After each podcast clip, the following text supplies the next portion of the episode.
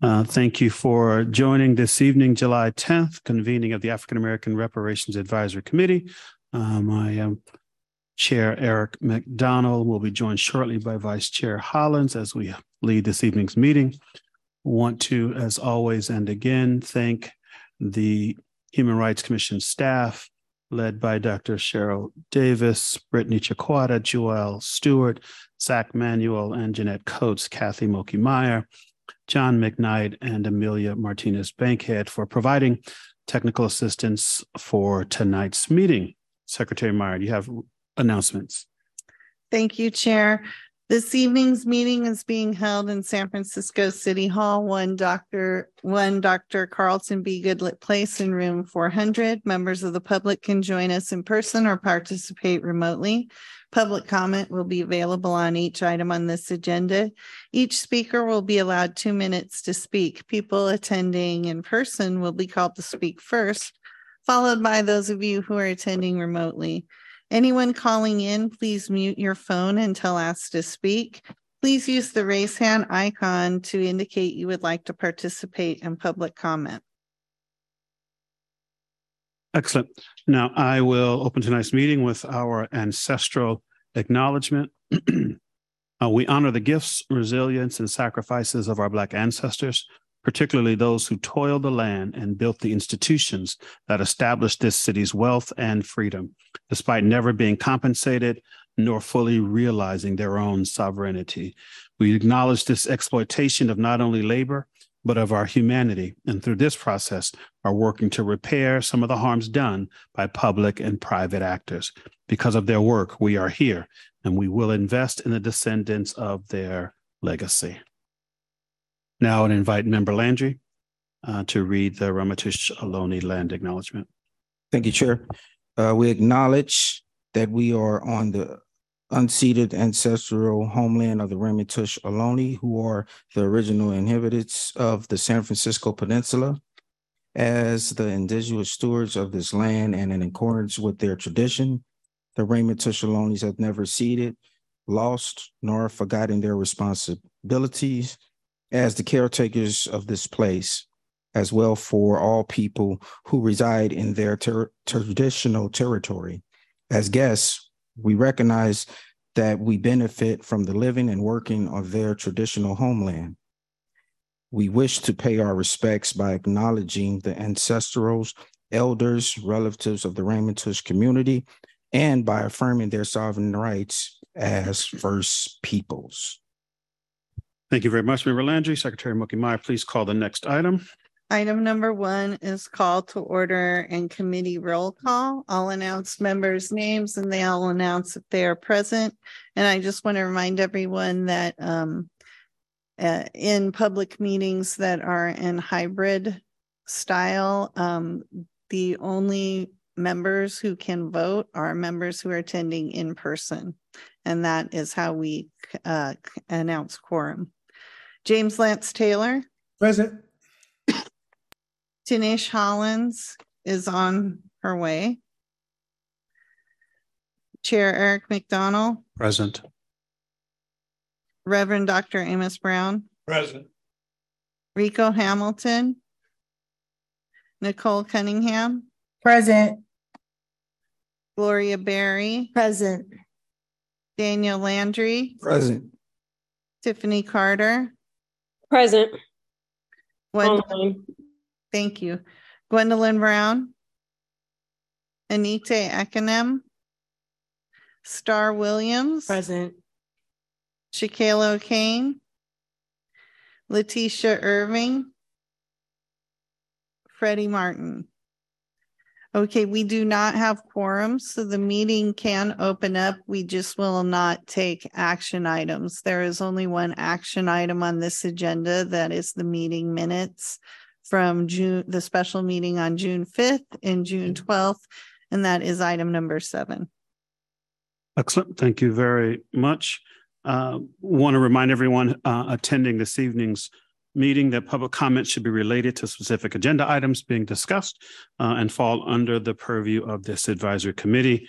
Um, committee secretary has been directed to ask commenters to stay on topic one time and then uh, we will need to cut the microphone if necessary. Um, those providing public testimony should address their remarks to the committee as a whole, not to individual committee members or department personnel. If you're attending in person and would like to provide public testimony, um, please fill out a speaker card located on the table where the meeting documents are displayed. Thank you so much for your cooperation in that regard. Uh, with that, Secretary McMyer, please call next item. Item number two is update on the city and county of San Francisco establishing an Office of Reparations. This is a discussion item. Um, this is an update about the city and county of San Francisco budget allocation to establish an Office of Reparations in the 2023-2025 budget. There will be a presentation um, by Chair Eric McDonald of the African American Reparations Advisory Committee, Vice Chair Tinisch Hollins with the African American Reparations Advisory Committee, um, Dr. Sheryl Evans Davis, Executive Director of the San Francisco Human Rights Commission, and um, Supervisor Shamann Walton representing District Ten for the City and County of San Francisco. Thank you so much, uh, members. We're pleased to have tonight with us our champion on the Board of Supervisors who sponsored the legislation that created our committee uh, and to open this evening's meeting uh, on this item. Please welcome uh, Supervisor Walton. Thank you so much, Chair McDonald. Can everybody hear me? Yes, sir. Well, one, just want to thank you for the invitation to be here tonight. And I really just want to start off by saying thank you, thank you, thank you to this entire committee. You have worked tirelessly and really been committed and dedicated to making sure you looked at all the harm of Black folks here in San Francisco and you came with a well thought out and a well intentioned report that demonstrates the harm, but not only does that, but also really outlines the types of recommendations that will allow us to be able to achieve achieve some form of equity here in San Francisco for Black people. So I want to thank all of you for that tireless work. You've done it under threats.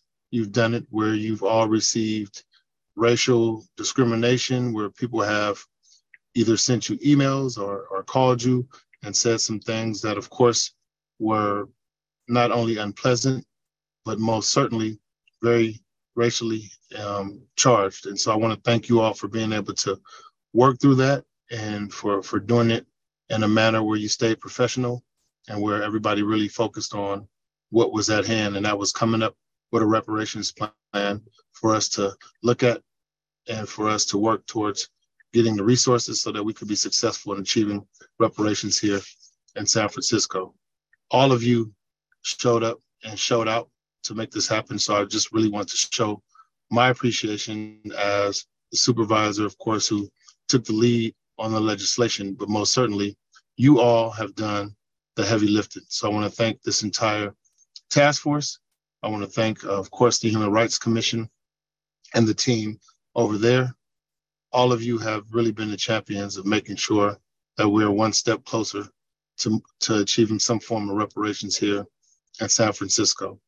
Uh, we, as you know, I did try to fight for uh, a bigger chunk of resources going into this budget season. We were not successful in the original ask, but we were most certainly successful in receiving $4 million over two years to set up the Office of Reparations so that we can, of course, continue the work of this committee, also look at all of the recommendations and work towards finding the resources to support those. Uh, we also need to look at setting up a database and setting up something and putting it in place that is going to allow us to identify everyone who is eligible under the criteria that this task force has put together. So I just want you all to know that we got a lot of work ahead of us still. Um, I've already been, uh, there's already been, uh, someone has filed a complaint against me with the FP, State F- Ethics Commission, uh, stating that I've been pushing something that I, I would benefit from. And so, you know, that's just the first attack. Uh, people are probably going to try so many different things to stop us from being successful in this fight. Because all of you have been unwavering, because we are resilient as a people, this work is going to continue uh, despite whatever weapons are, are put up against us. And so just want to thank you all again for your continued commitment. We are in this fight together. And I am I am proud of the fact that we are going to have dedicated resources to set up the office of reparations uh, because that codifies the work of the committee and also the fact that this is something that we're, we're working to make sure is indoctrinated in, into the fabric of San Francisco. So we were going we're going to continue the work, but just really want to come on here tonight to say thank you so much to all of you and let you know how proud I am of the task force, how proud I am of the work with the Human Rights Commission, and how proud I am of, of our community as Black people, as Black San Francisco, as we continue to push for reparations. So thank all of you. Uh, thank you, Chair McDonald, for giving me the opportunity to address the, the task force this evening. Thank you, Supervisor Walton. We again appreciate uh, and are grateful for your leadership and certainly um, as we continue this, as you said, fight um, to ensure that um, uh, our Black San Franciscans receive the reparations that um, they are due. So we really, really, really appreciate you and your leadership around that. So, and certainly thank you for pausing and what I know is a busy schedule um, to be with us this evening. Um, with that, we're also pleased to have Director of the Human Rights Commission, um, Dr. Sheryl Davis. Uh, and so I want to, as I say, pass the mic to her um, to offer comments this evening. Thank you.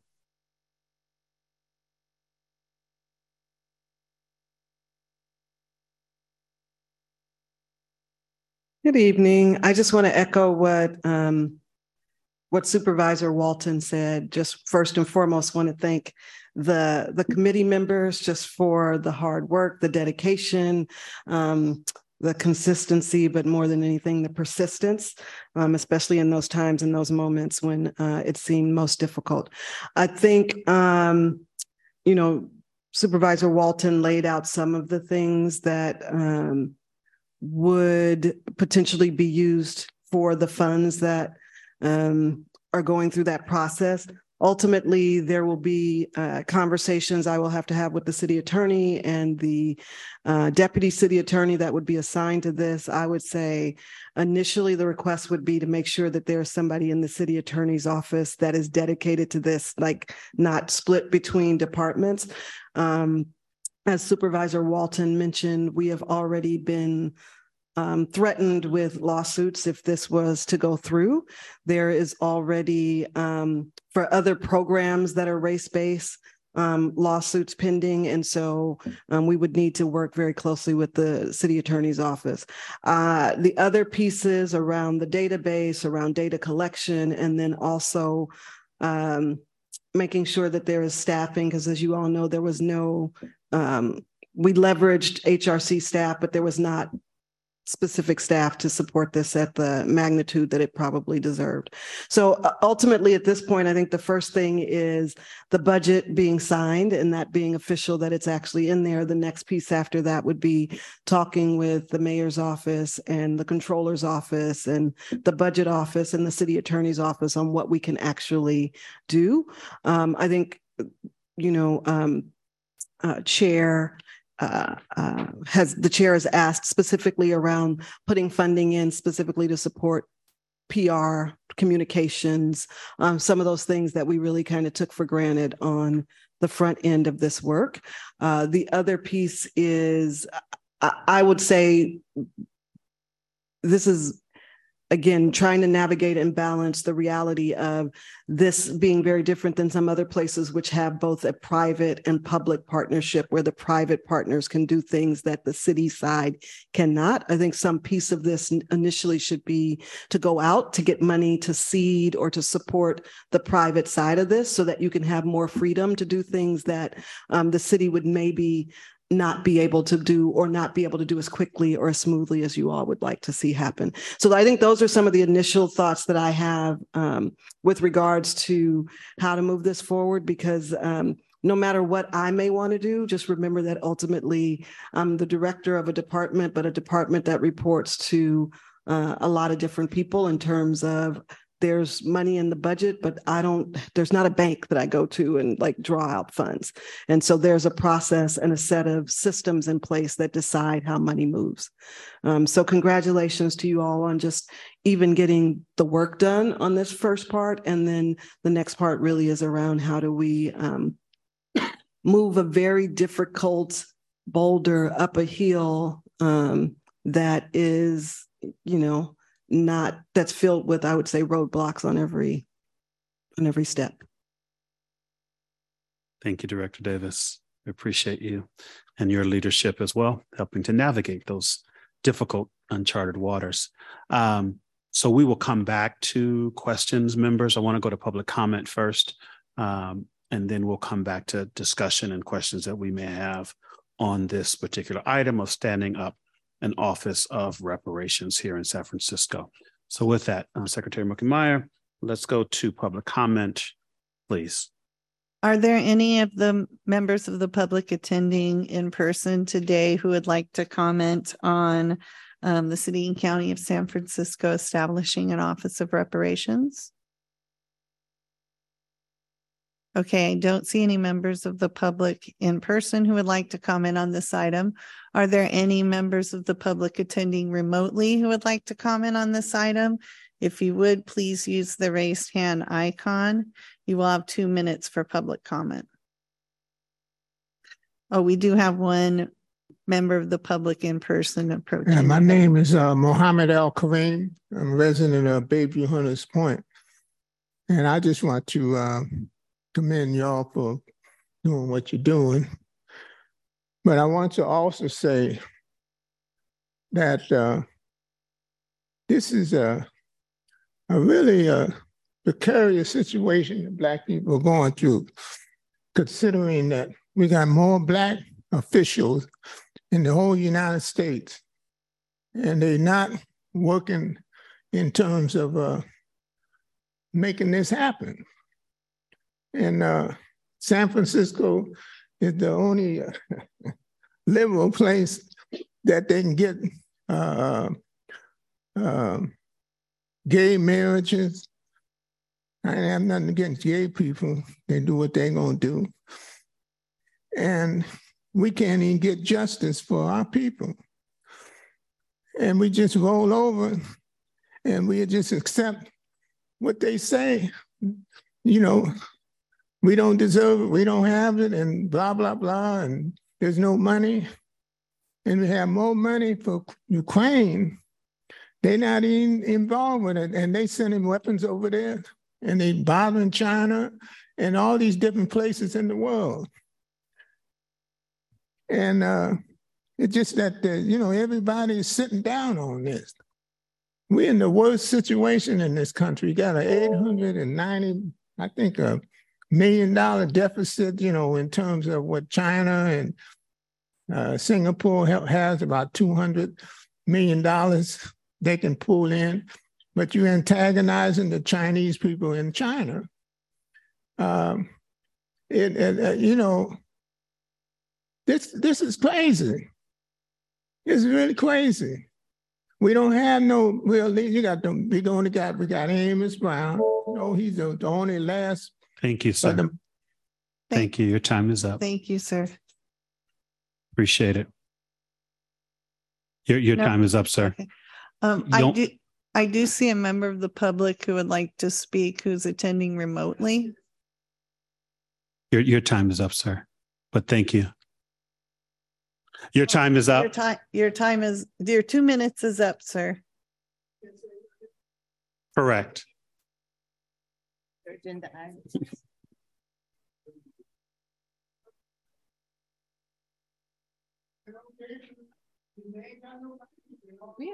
Um, we have four pe- three people online who are, want to participate in public comment now. I'm sorry.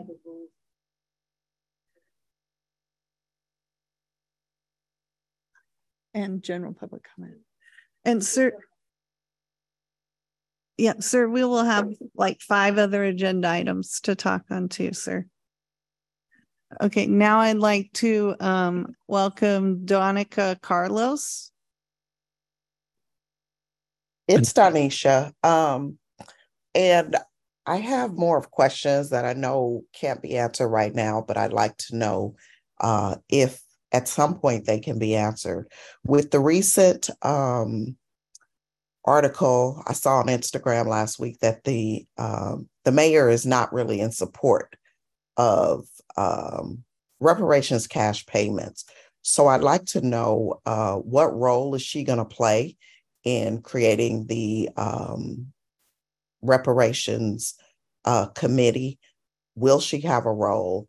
Um, and if she is involved, um, how does the committee feel as far as that becoming an actual committee or group, um, considering her statements, uh, comments with regard to not supporting um, cash payments for San Francisco uh, Black residents. Thank you. Thank you, Danisha. Thank you. Yeah. As we just, just before we go to the next uh, I just want to remind um, the public testimony and comments should be on the agenda item we're on. And right now, uh, item two is on the um, establishing of an office of reparations. Um, there's also, so public comment should be again aligned with the item we're on. There is a general public comment um, for things that are not agendized. That that's a, a, a separate opportunity to speak on things that are not agendized. So thank you. Thank you, Chair. Now I'd welcome Trina Seymour. Oh, Trina's hand disappeared. Now I welcome Alicia Mayo. Uh, good evening, everyone. Good evening to the task force. Thank you uh, to um, Supervisor Walton and Director Davis. I wanted to ask about the timeline of the um, establishing the department and what um, we should all expect to be happening over the next couple of months or next couple of years. Could you just um, share a general idea about the timeline? And then the other question I had is regarding the lawsuits that you have mentioned and how they might affect or hold up the process. Will they affect the process at all? Um, that's it. Thank you. Thank you. Now I would like to um, welcome Mark Marquise Mohammed. Yes, hello. Can you hear me now? Yes, thank you. Thank you. Yeah, in regard to, first of all, thank you. In regard to, uh, you know, setting up this uh, bureau, when we're dealing with the cash, um, you know, they say it's $60 million, I believe, to set up this, uh, you know, to set it up. And the murmuring is we don't have the money, we're in a deficit, et cetera. But when I look at all what the city is spending their money, we're spending money on, you know, people that's escorting people, you know, showing them where the best places to eat. They call them ambassadors, you know, and nobody's following the money trail. $40 million for them plus, you know, so we're talking about, you know, reparations here. So $60 million, you know, don't tell me that the city doesn't have money when you just gave the police a 9% uh, increase, 24 million for just overtime. So the money is there. To be quite frank, they, there's what they're saying is that they don't want to spend the money on us, on having our own department for this for the reparation. So that's what they, that's that's what they're saying, and I'm saying I'm saying that we got to hold these people accountable. If they're not going to do it, we we got to hold our votes and get the people that's in office that will support the reparations movement and a Bureau of, of Reparations. So don't tell me that we don't have the money when the money is there. Thank you so much. Thank you. Now I'd like to welcome Alyssa Jones Garner. Good evening, um, and thank you, Committee, for all your hard work, and Supervisor Walton as well for being an advocate for the creation of this office. Um, I wanted to make one correction to the last speaker. Um, SFPD got a 19% increase in their budget. 19. Um, when you have workers and other unions who can barely scrape together a percentage. and who are doing the majority of the social services and human services work in the city. And a lot of those are our people in lower wage positions.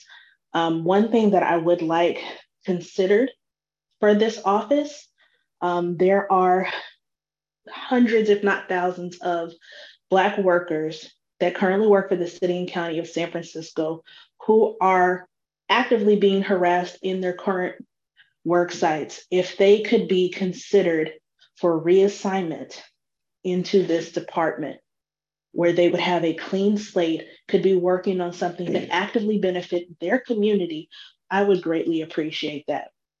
And I know that they would too.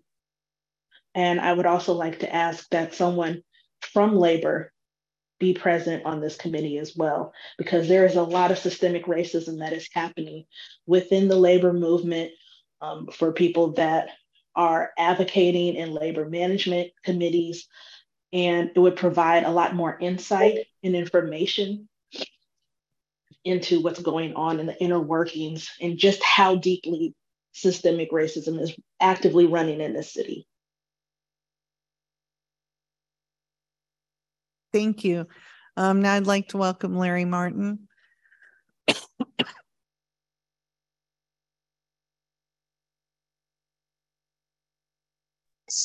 Yes, can you hear me?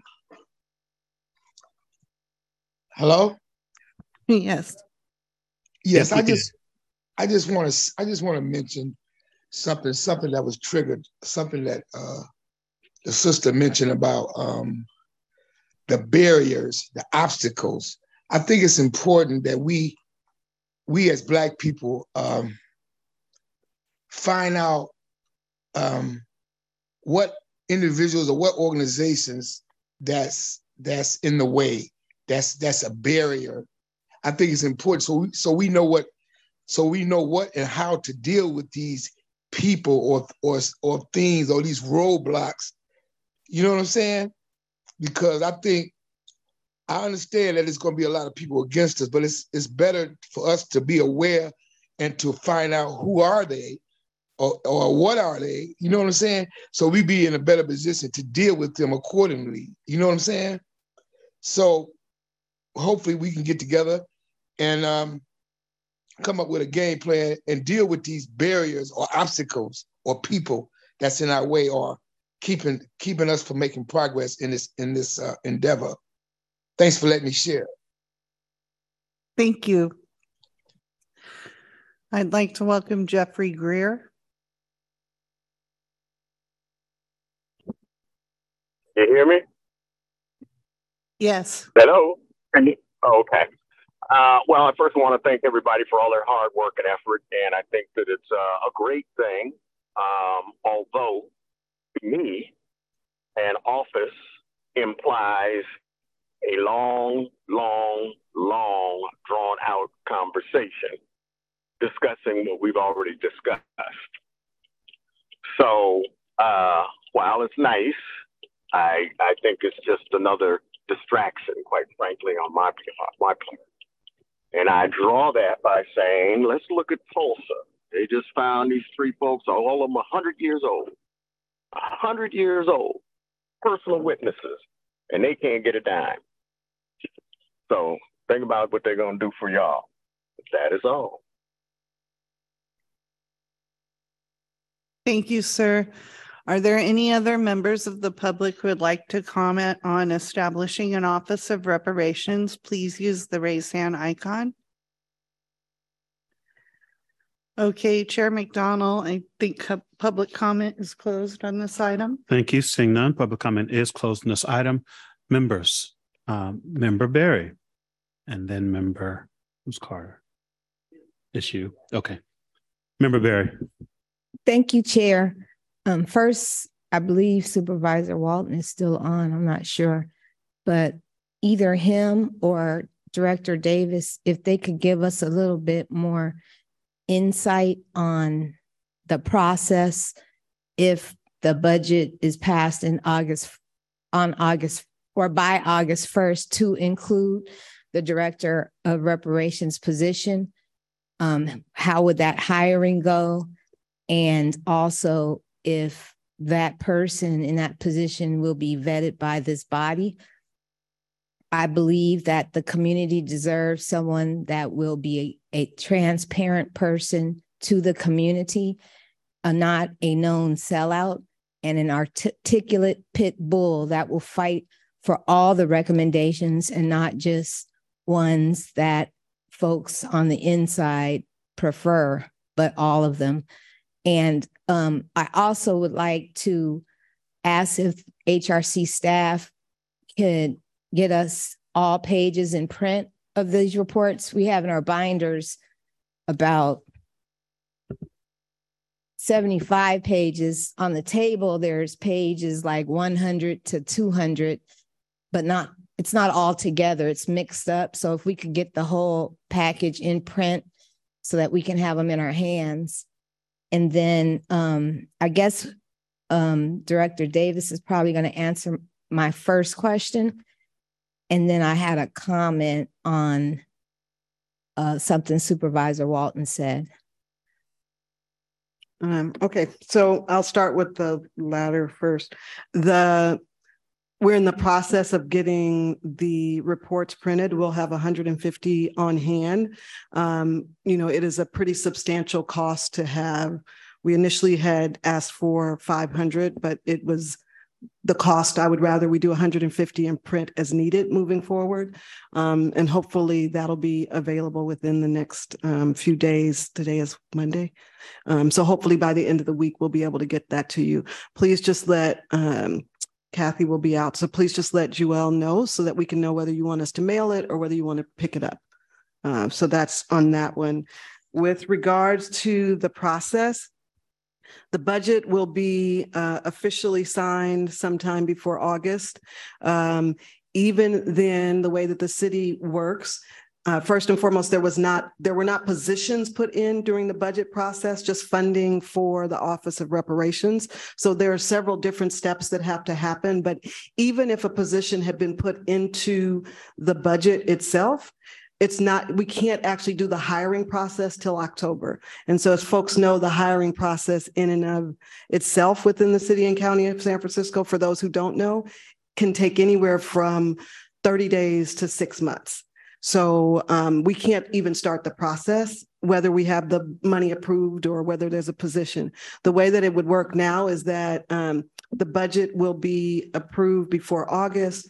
Typically, um, City Hall, as we kind of refer to it, is on break during the month of August. Most of the supervisors are taking their time and everybody's catching up and finishing the process of the budget that has been approved, now going through the process of moving the money to where it belongs, creating the codes and doing all of that. So we wouldn't be able to even start conversation, I would say theoretically, till September. When that happens, I would have to start with um, the controller's office about like what are the do's and don'ts or what's allowable in terms of the budget in terms of fiscal responsibility. I would then have to have a conversation with um, the city attorney's office about what they would approve or not approve. So I don't know if folks know that as we move through the process of grant making or creating things, we have to have the city attorney sign off on it. So I would want to do all that due diligence before I would even go and talk to um, folks in the mayor's office about what it is that we propose. So there are, um, I think for me, three pathways um, that are for lack of a better phrase, of the least resistance. One is the pieces that I need to do in order to actually set up the infrastructure for the Office of Reparations. One is the ability to um, do an RFP or put money out that can actually get to community to do some of the things that folks want in terms of um, you know I, they told me to be really mindful of what i say on the but but how we put the power back into the community's hands and that you know in all honesty is not going to be from the seat of um, the human rights commission or um, the mayor's office or the supervisor's office because the road, the protocol here is you go through the bureaucrats to decide how things move, right? So um, one is to get the infrastructure. One is to think about like, what are the ways that we can put an RFP out that has um, the creation of a body that is community that can move in a very different way and move funds in a different way and engage and have conversations uh, in a different way. And then lastly would be, um, the last piece would be around what are the things from the recommendations that have been put forward that we can actually move while we are in the process. So those are the three things that I would say would be the process come September. First, I would start talking with um, the systems leaders around like how we actually build the infrastructure before I would go and talk to the mayor. One would be to work with the city attorney's office on the RFP that we could put out for community to be able to engage and support some of the work. And then lastly would just be um, around what are the things that are in the recommendations that we could move without um, the formal structure, because I do not believe that the formal structure, just given, um, you know, it took us two years for some other programs, whether it's opportunities for all or SHARP or Dreamkeeper initiative to actually fully get staffed. And some of those still are waiting for staffing.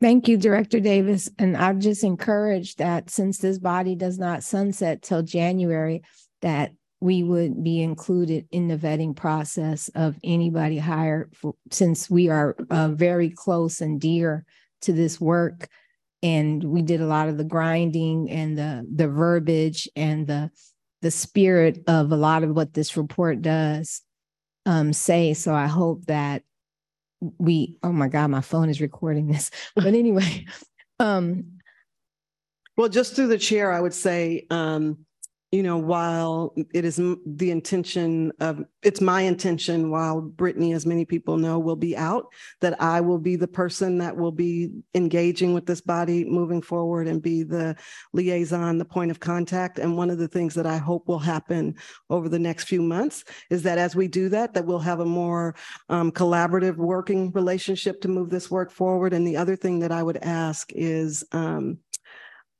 you know, that we really be intentional about who and how we engage. So whether that is going to some of the public housing sites for folks, going to some of the senior housing sites for folks that have been here for decades already that may not understand and know what's going on and making sure to engage with them. And I would say, you know, as we think about what um, that office would look like, what are the staffing pieces that folks would like to see have, what folks would like to see in that office?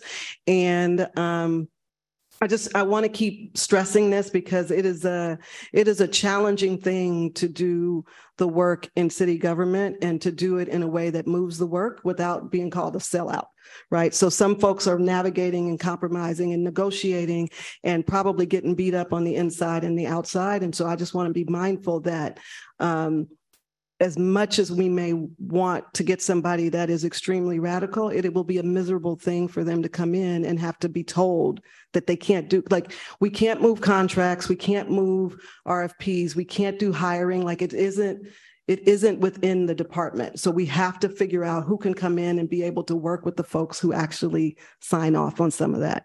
So I would just say like there is um there are rules that unfortunately even if we want to break them, we can't because we don't have the full access and power.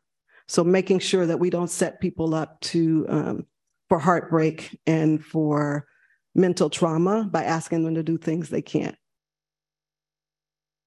Okay, thank you, Director thank you. Davis. Um, my other, I had just a comment for um, Supervisor Walton when he stated that and my phone just went into recording everything that I said and blocked out my comment. But he said something to the effect of, oh, that he would benefit from reparations and that that's wrong for him to fight for. But I think that's a disgusting thing that he was told that because um, when other communities fight for things that they just think their community deserves, no one says that to them. No one sa- says uh, you'll benefit from it, so you can't even present that. Only our community gets told rude comments like that. And I remember when we first um, asked for the fifty million dollars for the office, I remember Supervisor Chan, the chair of the super of the excuse me budget committee, stated that she knows the hard work it takes to fight for her community. And no one batted an eye when she said that. So I hope that that's not the um sentiment that naysayers are writing on. And then I had another, sorry, a question for Director Davis. I'm so sorry. Um, would it be possible for, since we do still exist till January, that there be some type of collaboration with your office on what you mentioned as private possible um, funding and that because a lot of us were put in these seats because we qualified to the harm, but we're not qualified, have the capacity on how do you get in-kind gifts and have knowledge of any of that work. So would there be someone from your office that either someone on this body or even myself could sit down with and maybe we can start um, speaking with these corporations here that need to be good neighbors? Yeah, I mean, I, I, um, I look forward to really working with this body on the next leg of this this race um, because I do think it's going to be a a marathon of sorts. Um, I think that there are a couple of different things. We had a conversation in a different aspect with folks from GoFundMe, which I don't know folks, and I'll share the link that they have a whole Invest in Black Joy campaign where they've been encouraging people to leverage that platform and to understand how it can be used. I think that they're um, the work that you all did around the ordinance and trying to think about ways to get people until such time that the ordinance is changed, but to voluntarily give more money into that that place and that space. Um, I know that we feel, you know, strongly about how this body will move as opposed to other groups. But I would say that from Evanston, what has been um, a good model is the relationship that they have with philanthropy to be able to collect the dollars, and that philanthropy actually hosts workshops and meetings for them to share information and encourage people to give in that way. So I have um, had conversations again separate from reparations, but where I'd like to pull in for the hundred million dollar freedom fund that's face that's doing work in California. The folks that are leading that work, the San Francisco Foundation, East Bay Community Foundation, Sierra Health Foundation would all love to do regional approaches because as we all know, so many folks have been pushed outside of San Francisco and are commuting from you know, Stockton, Sacramento, and other places that are from here. And so a lot of the philanthropic organizations also want to seed a fund or support things. And then figuring out who wants to just on the surface before being asked to maybe not give as much as we'd like to see, but at least seed something to be able to support that work. I think that there is space to leverage um, again, to, at the direction of the chair in this body, but I do think there think there are opportunities to engage and maybe use some of the remaining meetings to be very focused on how do you build up the work so that you are not going to be stymied by um, the length of time that it takes us to move anything within city government. Thank you so much, Director Davis, and thank you for your office for doing all the hard work you did with our body and, and I'm sorry, and I just did want to thank, recognize Kathy, Zach, Joelle, Brittni, and the folks who have, um, they have a, a, well, I will say where I was like, I can't do it, they did. So I just want to recognize and appreciate them for their consistency and their um, just passion to to really be in space and place, and for you all for your graciousness and um, working with the team. Thank you, and thank you to Supervisor Walton, and thank you, Chair. Thank you, Member Berry. Um, I, I hear you. Sorry, just other people got their hands out. Come back to you. I promise. Uh, okay, so let's go. Uh, Member Williams, and it's great to see her in person, uh, home from school school breaks. We appreciate that. And then I, I do see online we have Member Carter and Member Cunningham. So please, Member Williams. Um, Director Davis, I specifically have a question for you. Um, sorry, Director sorry, Davis. going back and forth.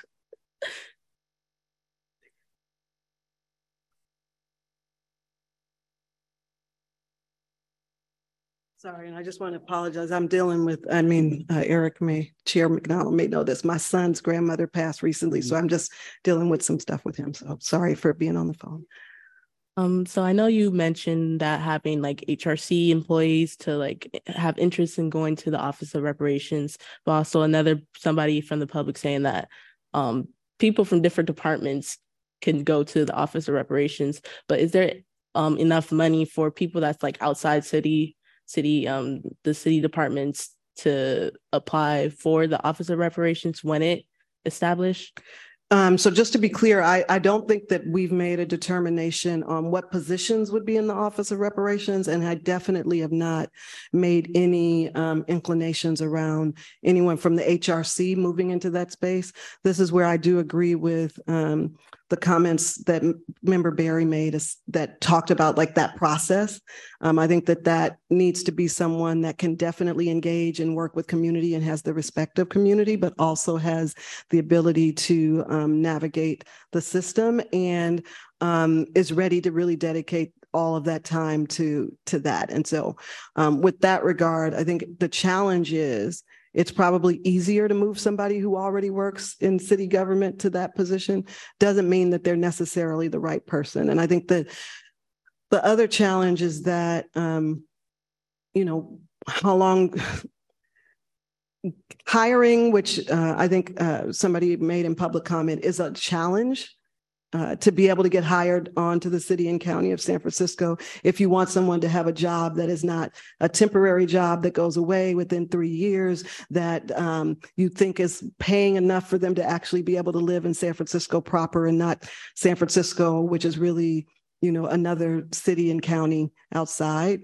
Um, so figuring out how we support that person, but then the classifications matter, the testing to get into that classification. Like there are all these different layers that we would really have to, you all would have to say to me what it is that you would like to see in those um, off in that office. And then I would have to work with DHR to make sure, Department of Human Resources, to make sure that we don't have barriers that make it hard for the person that we may want in that position to apply. So I, I, don't think that for me, it's not a it's not a done deal. Like it's not something I've thought about because again, um, somebody would have to wait maybe six months before they could even get the job. Okay, thank you. I also have like a comment. Since Opportunities for All is like a big program and it usually doesn't have a lot of internships under the city and county, um, I hope that they have more internship for youth um, under the Office of Reparations. So thank you, Director Davis. Thank you. Thank you. Okay, let's let's go to Member Carter and then Member Cunningham. Um, yes, I just have a quick comment. I would like to echo um, Member Berry in saying that I hope that that our bot our entire body or those that are interested is definitely a part of the vetting process for the Office of Reparations. And that's it. Thank you, Member Carter. Member Cunningham. Hi, I wanted to uh, just thank everybody for showing up today and thank um, Supervisor um, Walton and also thank you, Director Davis. I too uh, wanted to echo uh, Member Berry and also thank you for your comments. So I took my hand down because you answered some of the questions and um, it's really disheartening to hear how careful you have to be with what you're talking about and everything just happens to be about black people and we can't do things and things like that. So the main goal is to get somebody in there who can get some stuff done and not just a person but everyone who's hired to actually get things done. We have many many recommendations and the things that can be done should be done.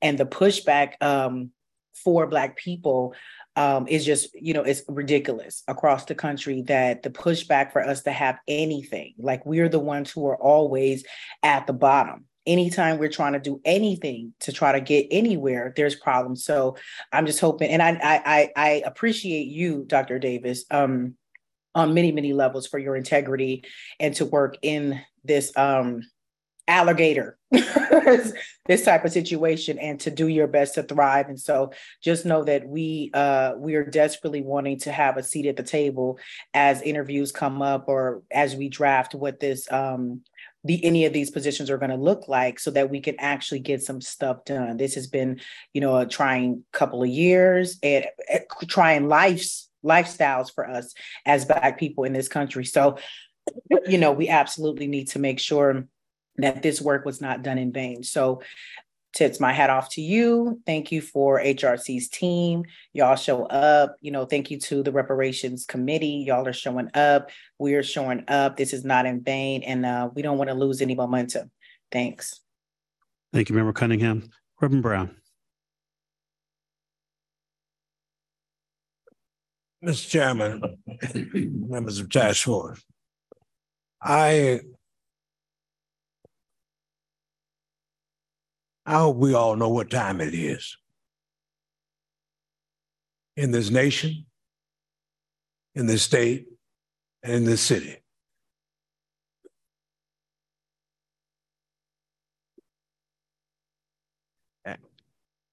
I don't mean to sound pessimistic, but I'm realistic. What that Supreme Court did the other day, been saying a long time it's coming. But in terms of our having a discipline, crackerjack, dynamite movement where I'm headed. We can make all the demands that we want. We have the right, the freedom to do that. But we got to have more hallelujah and less hallelujah and commentary. Secondly, it should be noticed that with all of these billionaires in San Francisco, we said from day one that there ought to be a reparations fund independent of bureaucratic government that will tell you where our friends are. Finally, look around. What groups other than, other than the Japanese, Jewish community have come out boldly supporting us? Reparations from this city. Can anybody tell me a whole list of an army? No. So again, as we go forward together, we got to go forward united and strategically moving to bring about the day that we are deserving of and that's equality of opportunity. And these people really being called out for who they are. There are some good people, obviously. But for the most part, as Langston Hughes said in his little ditty, I swear to the Lord, I still can't see why democracy means everybody but me. And it's going to be a but me situation unless we get more of us and more allies to really show enough, actually say I'm supporting reparations.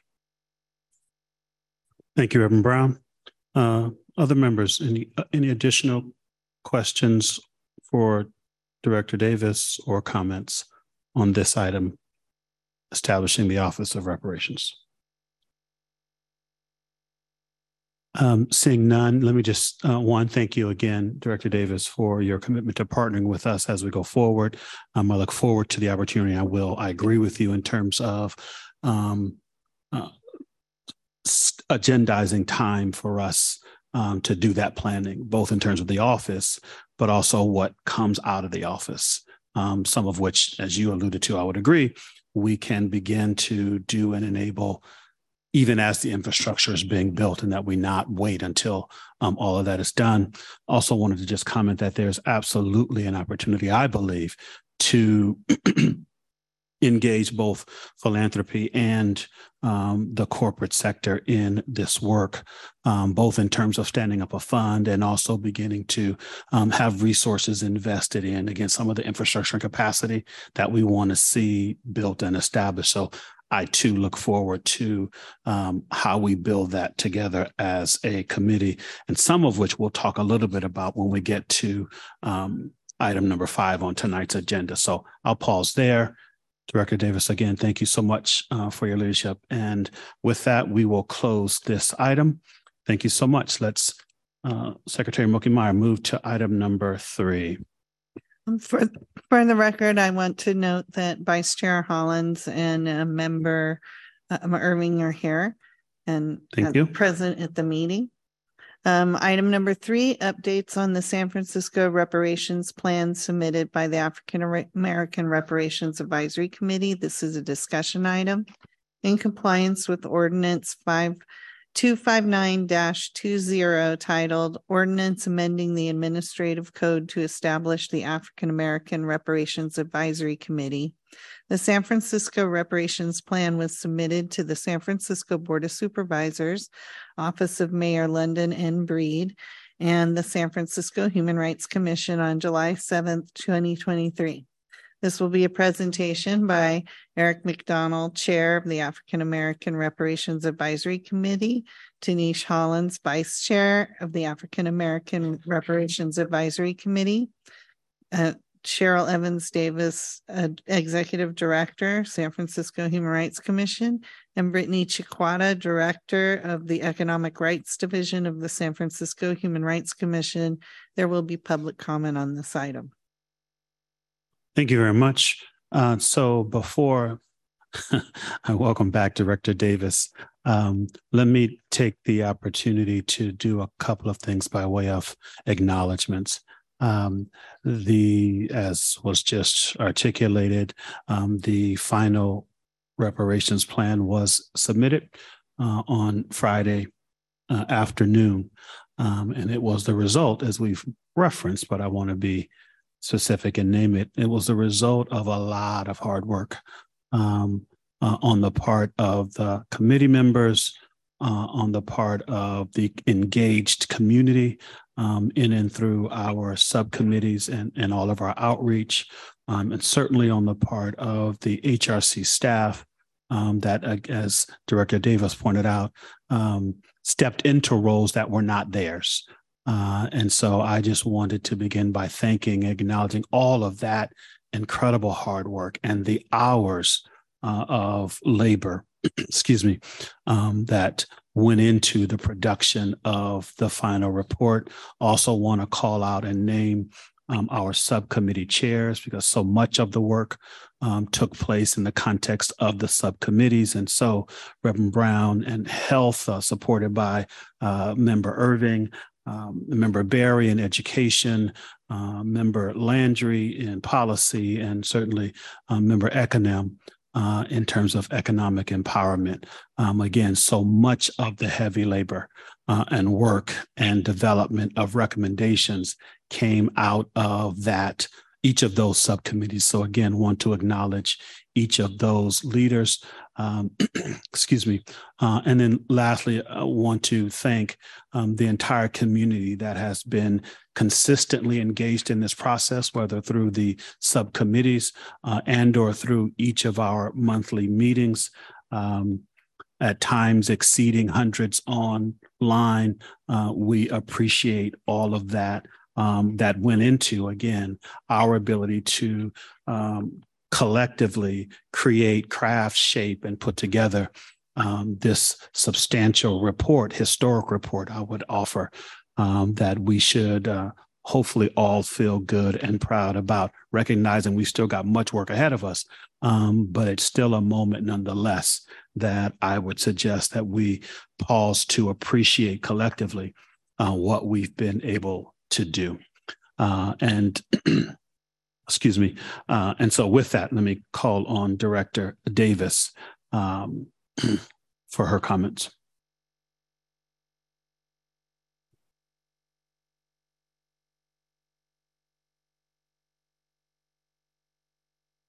I think I would just echo what you said, Chair McDonald. I want to just give um, special um, gratitude and appreciation for the committee as a whole. But um, if I go down the line, I just first and foremost want to thank you and Vice Chair Hollins because I know that uh, over this the course of this, right, like that there have definitely been moments when I'm sure you did not want to talk to me, and I'm no, I didn't want to talk to you, um, but that you know you all stayed true to that, and I think that you did um, an admirable job of making sure that the voices of this committee and more importantly the voices of community that were not at the table were not forgotten. Um, i want to thank the committee leads um, again just being just tenacious about like the the points. I am grateful. I haven't read it all yet, but I'm grateful. I don't think Reverend Brown put in there that we can't eat fried chicken. I know he has strong feelings about health and wellness, but hopefully he's let us let us, you know, continue to do that. But I think that they were tenacious about the commitments and the understanding around the the things that they prioritize within each group. Uh, and challenged. I think that the the piece that I'm most grateful for is really challenging us to rethink how we talk about reparations, how we talk about, um, you know, because Lord knows, uh, member Landry was challenging us to rethink all the things. And so I just think that the ability to um, be committed to be committed to really not doing things the same way that they have been done.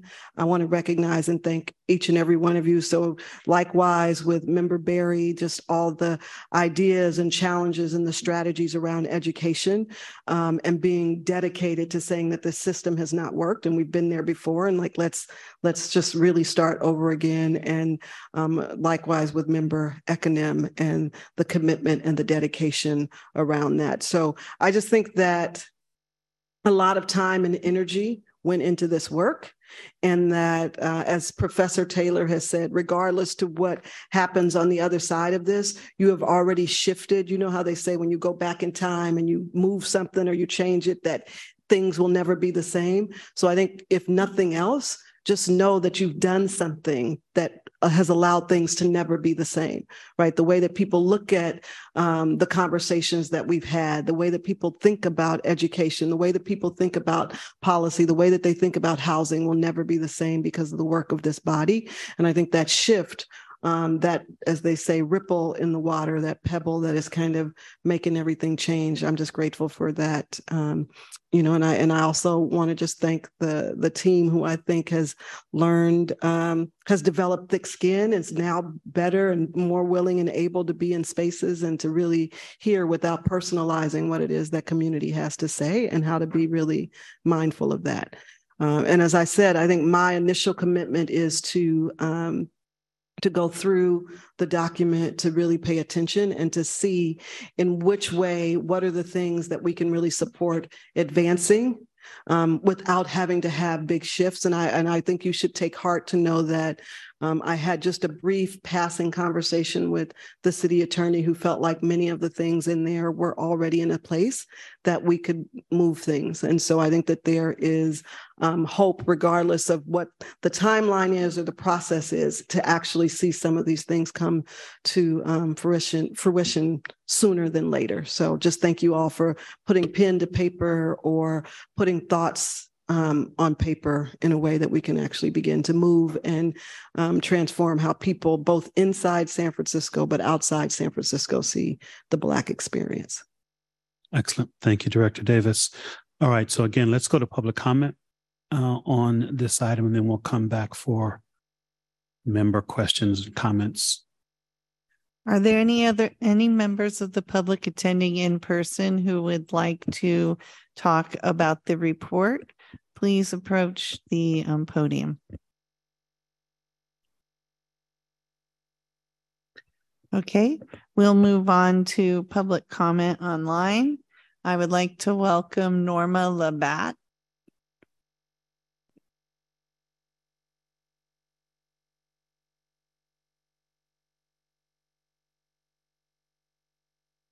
Okay, I can't hear Norma. Okay, now we will move on to Alicia Mayo. Hello again, everyone. Uh, I have a question regarding report number two.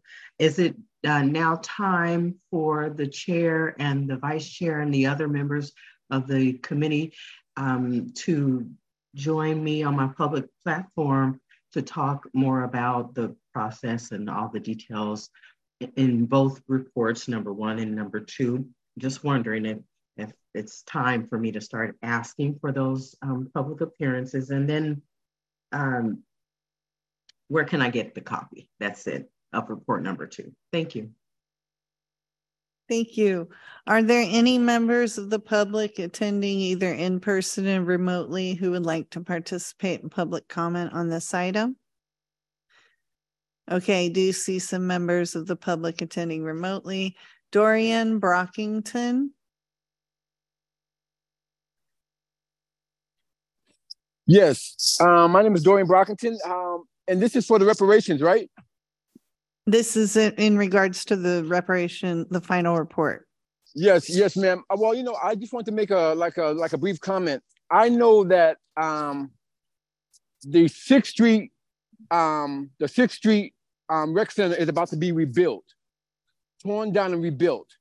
And I found it to be profound that you get four million dollars for the office, but at some point there's going to be sand and fertilizer that you spend more money on than reparations for the citizens of your city.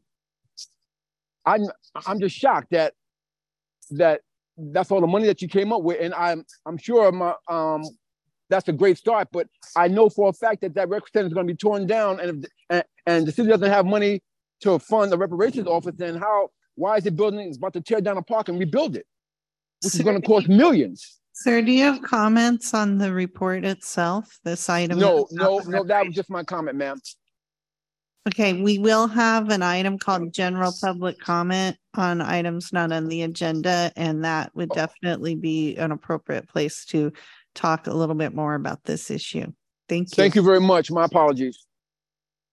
Um, now I'd like to welcome, I do see Norma Labatt's um hand raised again. Let's see if we can hear Norma's audio. This is Norma Labat. Can you hear me? Yes, Uh, thank you. Okay, the question that I have for the board, as you talked about, I thought you mentioned that uh, they're going to sue you for reparations, but the thing is, I I'm asking this question: What is the difference between reparation, treaty, and pre, um, and appropriation? They uh, the U.S. government has gave as um, gave out treaties to the American Indians, and then uh, they have gave out a, uh, and also the state has given out money for appropriations, and that is for people who have received harm between the U.S. government and the state, and so reparations is only a name, and so why are they suing you? That's the question I have. Okay, thank you. Um, are there any other members of the public who would like to comment on the report itself? I do see a member in person who would like to comment. Hello, good evening. Thank you.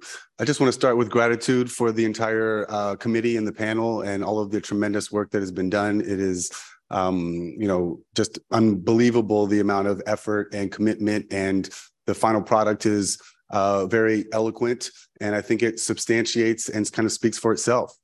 And so, furthermore, I just want to highlight for the public record, and once again, my name is Ryan Drake Lee.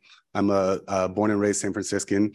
I want to highlight for the record that the position that that we are in, the position that this committee is in, right, is is untenable. It's ridiculous that we are in a circular reference of substantiating and providing evidence and you know research to uh, you know make a case essentially for this reparations, right? And then to then be asked to have to substantiate once again just to provide funding for an office to further explore and figure out how to operationalize right the reparations that are due and owed and that are justified and once again back into the reality of san francisco which is the challenge of uh, public service and government and to hire people and so once again the facts that uh, director davis so eloquently laid out in simply the challenge of hiring someone and finding the right candidate who will be able to push things both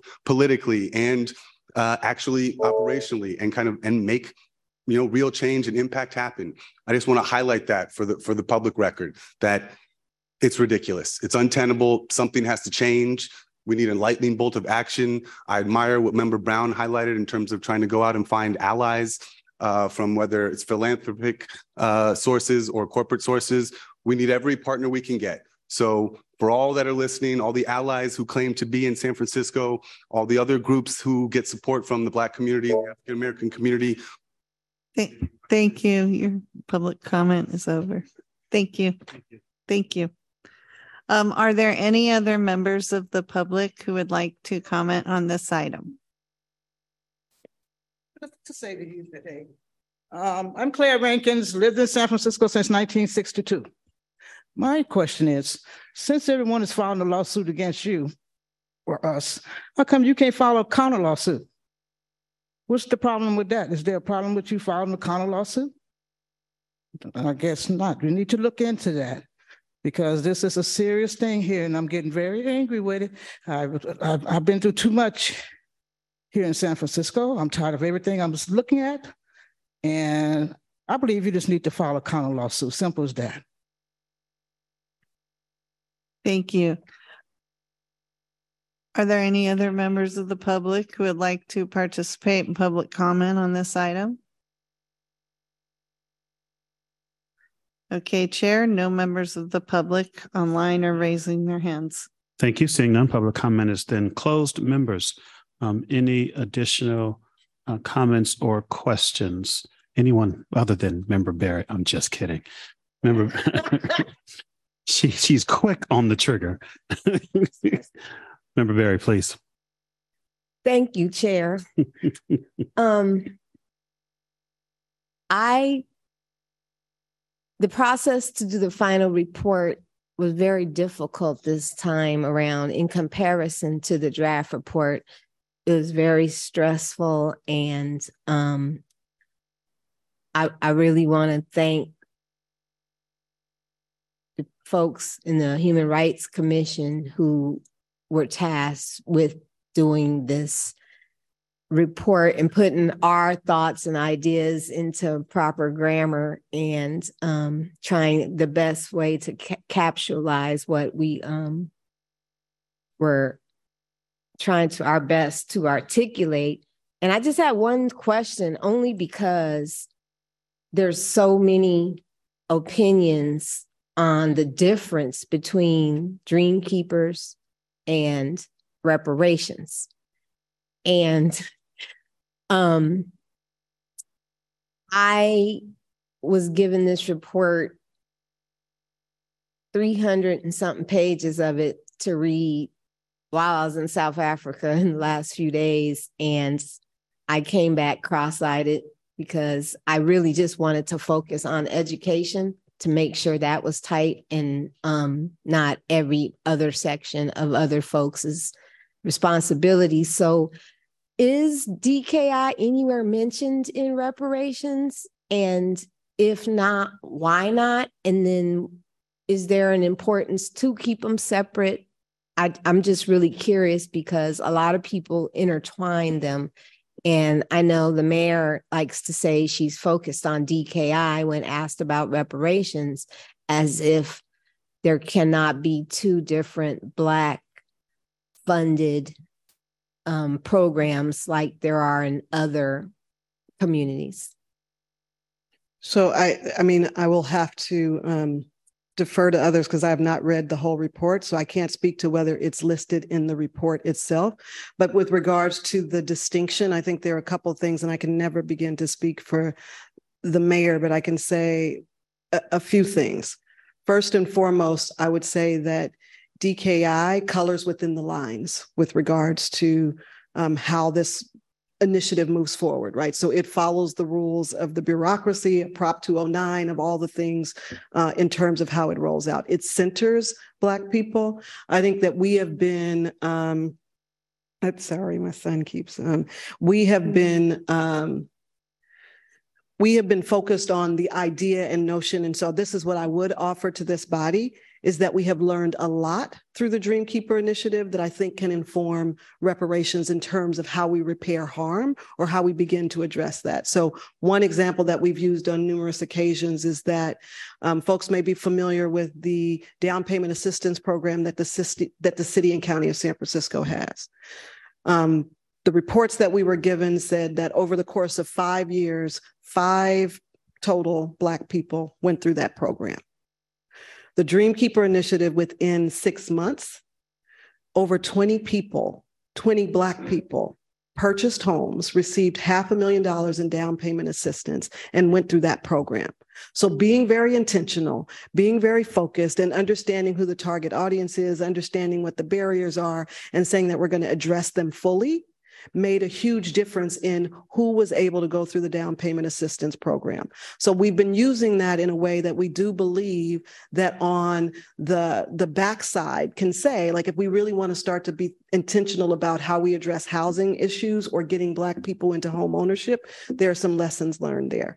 Um, so I, I think we've just and I would say my interpretation of why um, I think the mayor may point to that is that you know, when we look at what has been discussed and what folks have talked about and how I was going to say how people get dragged, but I was like, like I need to be not use that language, I guess, in a professional setting. Um, how people get talked about and how they get demonized for the work that they do, or what gets celebrated, right? And so there have been um, you know, whether it's turning a check cashing store into a business for Black entrepreneurs or whether it is the businesses that we've seen open up along the Third Street corridor or what's happening in um, the OMI or Tenderloin or all these places that no one has, no one as in the media has celebrated that. And I think she just wants to go back to kind of saying, look, if we actually, and, and again, this is my interpretation, I think she's saying like when we talk about repairing harm, when we talk about investments, like we've done some of that that can actually, without saying it can inform that, I just think she's using using that as a point of reference to say we've done some work that is focused on repairing harm, but folks are maybe not necessarily um, valuing that. And I, I, that's my interpretation. I have not spoken with her, but that's how I see it. Um, we have tried to be, um, I can't speak to why it wouldn't have been mentioned or why it is mentioned in the report.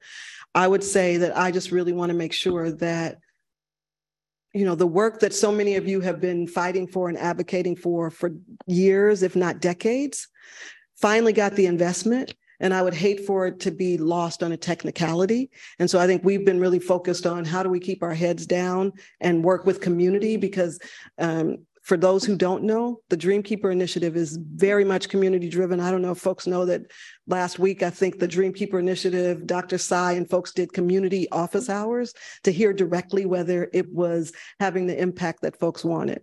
And so we've been like, how do we actually move this work without a lot of attention and without it getting the water's getting muddied and then us all of a sudden because i look my biggest fear and this is why this work is so important is that with a change of leadership whether that is london breed or shamann walton that money will be redirected and that we have to this is not reparations. So don't count what you're doing with reparations to this money. This is about making an investment that has been promised for a long time that never materialized and that is making an impact, but it's led by Black folks.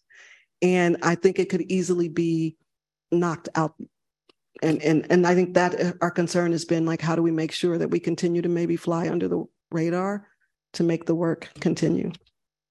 Thank you, Director. Um, I definitely have been very impressed by the Dreamkeeper program. And I was wondering if what comes first, chicken or the egg, like if it's included. Does anyone know if DKI is in our report? When you say included, it is named as a recommendation in terms okay, of good. investment. Okay, good. Yes. Okay, good. So that's that there. And then my other comment was just that I just have a need to be transparent that this was very difficult to do this final report. And um, I'm really thankful to Joelle Stewart, who put in a lot of time. I don't know what time it was in this country and where I was at, where me and her tried our best to keep communication going. She was sitting over there. Mm-hmm. Oh, okay. Hey. So, um, but um, yeah, just just thank everyone so much, this body and all the different personalities, including my own, and um just all of my own personalities. But um, you know, we were put to work together, 15 people to do this. And I think we did a great job. And I think it could have been a lot worse, you know, when you get 15 people who have to get something done on time. So um, I just wanted to just make it clear to the public that this last drag was very draining and difficult, and we did our best. Thank you. Thank you, Member Berry.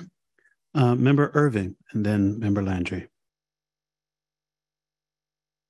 Thank you. Um, I'm going to do a couple of things. It's, it's probably just going to be like the appreciation party that you all will get um, but I wanted to first appreciate the community and all of the stakeholders who told their stories over and over again. We continuously ask Black folks to tell about the harms that have happened and to share their experiences and then to share their hopes and dreams. And then it doesn't materialize into what we wanted to materialize to. So um, I know that pain, and I just want to acknowledge that we did that um, all with good intent. But thank you. Thank you for showing up in person. Thank you for all the people who continue to show up online, for all the pushback that we received. Um, we will never make everybody happy, right? That's just not the nature of life. There will never be one solution, especially when we're talking about all the harms that have been borne by um, bore uh, by Black folks in this nation, let alone the city, right? Like, there's no way that we're ever going to solve for all of that. Um, but we tried, and really listening to all the voices of the people everywhere.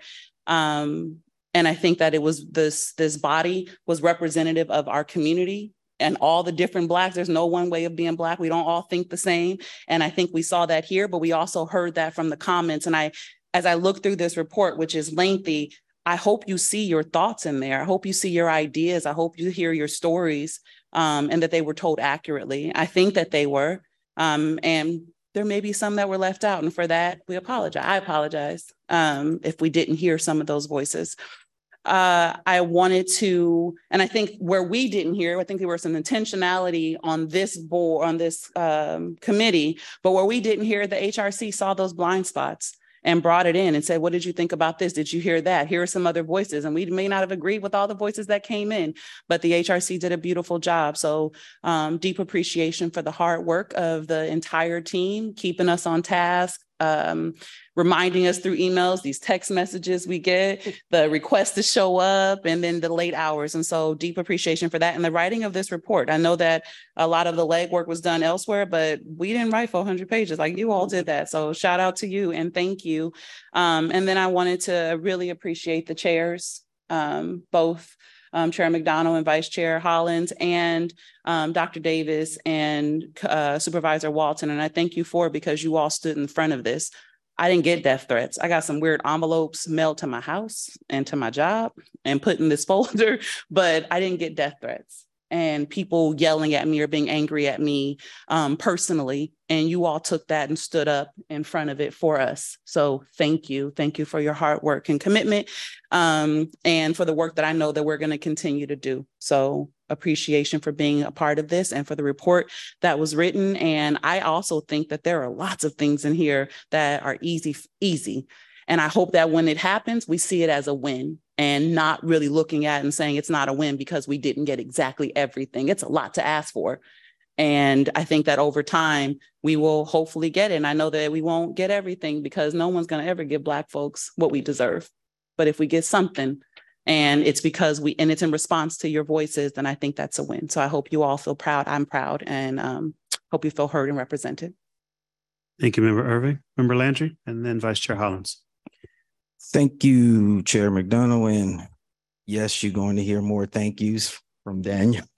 I just want to uh, also um, it's, it's to me it's a paramount moment uh, here in the united states because we captured the attention of the world.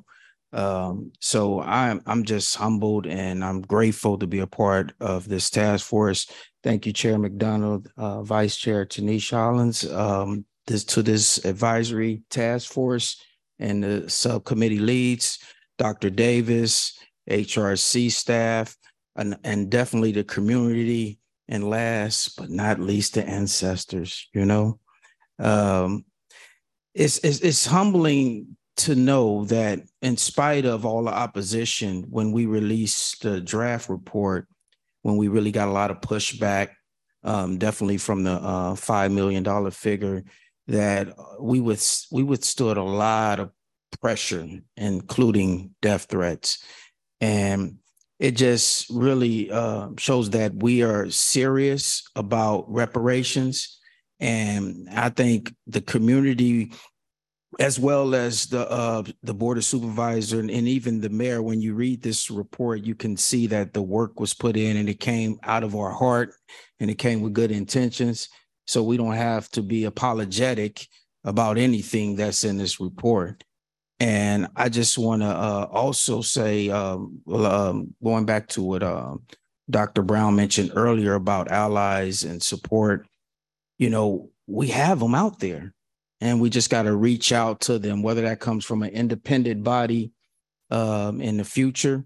But we're in a city, for example, where the Golden State Warriors is play, right? And I don't think uh, Steph Curry or you know all these athletes, and definitely in the NBA, where the majority of the NBA players are black players, would not support reparations for black people. But as with anything, you know, it's got to be a right platform. It's got to be a discussion, and we got to know the serious nature of reaching out to the broader community. So again, I, am just I'm actually ready to do two more years, but I'm that's not something I should be saying right now. But I'm just ready to go to work again for this other phase and thank all of y'all. I know sometimes I've been kind of hard to deal with. It's just passion. It's never personal. And I have learned from like Dr. Davis and many others. And I, I'm I, I love it though. Let's keep going. Thank you, y'all. Appreciate it. Thank you, Member Landry. Appreciate you. Vice Chair Hollins. This is um you can hear me? Okay. Yeah. There we go. Um there's been a lot that was in my head and in my heart that's already been shared. Um, so I want to echo all the appreciation. I don't think I have enough words for it. It's beyond humbling. Um, probably one of the greatest honors of my lifetime. And I think everyone here can agree with that to have even been a part of this process and conversation, but to lead it um, is profound. And I know all of us, many of us have been a part of lots of different processes, advisory boards, some of y'all for the first time. This is a big thing to do for a first time. So you came out swinging, okay, at school too. Um, but it's incredibly humbling. You know, some of us were here for the out migration report. Some of us were here for the unfinished agenda one and two. Some of us were here um, even before that. Um, but there was something very special and unique about this process. Many of us have been in community and worked with each other and around each other for years, but to be able to do it on this specific body of work together um, just forged a relationship that I think will always continue to be here. And I hope it reflects out into the community. Um, one of the things that I wanted, so there's two things that I wanted to uplift. One is one of the most illuminating things about this process for me um, has been having conversations about what Black people feel they're deserving of. It has been triggering. It has been challenging. It has been heartbreaking. It has been beautiful. It has been inspiring. It has been uplifting. And I don't want that to be lost in this conversation. This conversation about what we are worthy of and deserving of is one that has to continue. The other is that reparations is happening now. It is happening. The mere fact that we've already identified and already had it confirmed by government that there are things that can happen and should happen mean they will happen because we will make them happen. And I appreciate you, Dr. Davis. I appreciate the Dreamkeeper Initiative, your entire staff, all the leadership. You know, many of us here will not always be at any given moment on the same side politically. What I never question is whether or not we're committed to seeing Black people live, be happy, be healthy, be whole, and to see this type of harm, all the harms that we've seen repaired. So I am learning to reject this notion in my spirit that we will never see what we deserve because we will We may not see the full breadth of what we deserve or what the Black community deserves, but as long as we're here, that is our charge. We're going to continue to make sure that that happens. I'm excited about what it means specifically for the next phase of the recommendations in this report. I'm excited about what that means for the Dream Keeper Initiative. And I hope that that compels us to really take the next couple of months thinking about how we be a partner with you all in crafting that if there are best practices or models for what specific offices can or look can or should look like, what the structure should be, those are conversations that we should be having now so that we're prepared moving forward into the future. If we're talking about finding leadership, we should be on a search now. Not when the office is funded and not six months after the job description is posted. But those are things that we should be thinking about now. And I'm excited about and inspired by all of the talent um, all of the voices, so many hidden gems that are here in San Francisco that have been here for decades and generations that never had a voice, never had a place to come in and participate in a conversation about the San Francisco that we love and where we want it to go. So I am um, grateful. I appreciate all of you. I appreciate the community and what we're learning. Um, and I hope y'all take the time to read all 400 pages of this report for y'all come and ask us questions. Also, Siri. Siri is an amazing tool. If you have it, you should Google, you should research, you should, you know, do your due diligence because that way you can participate in supporting the process moving forward. Thank you. Thank you, Vice Chair Hollins. Member Berry.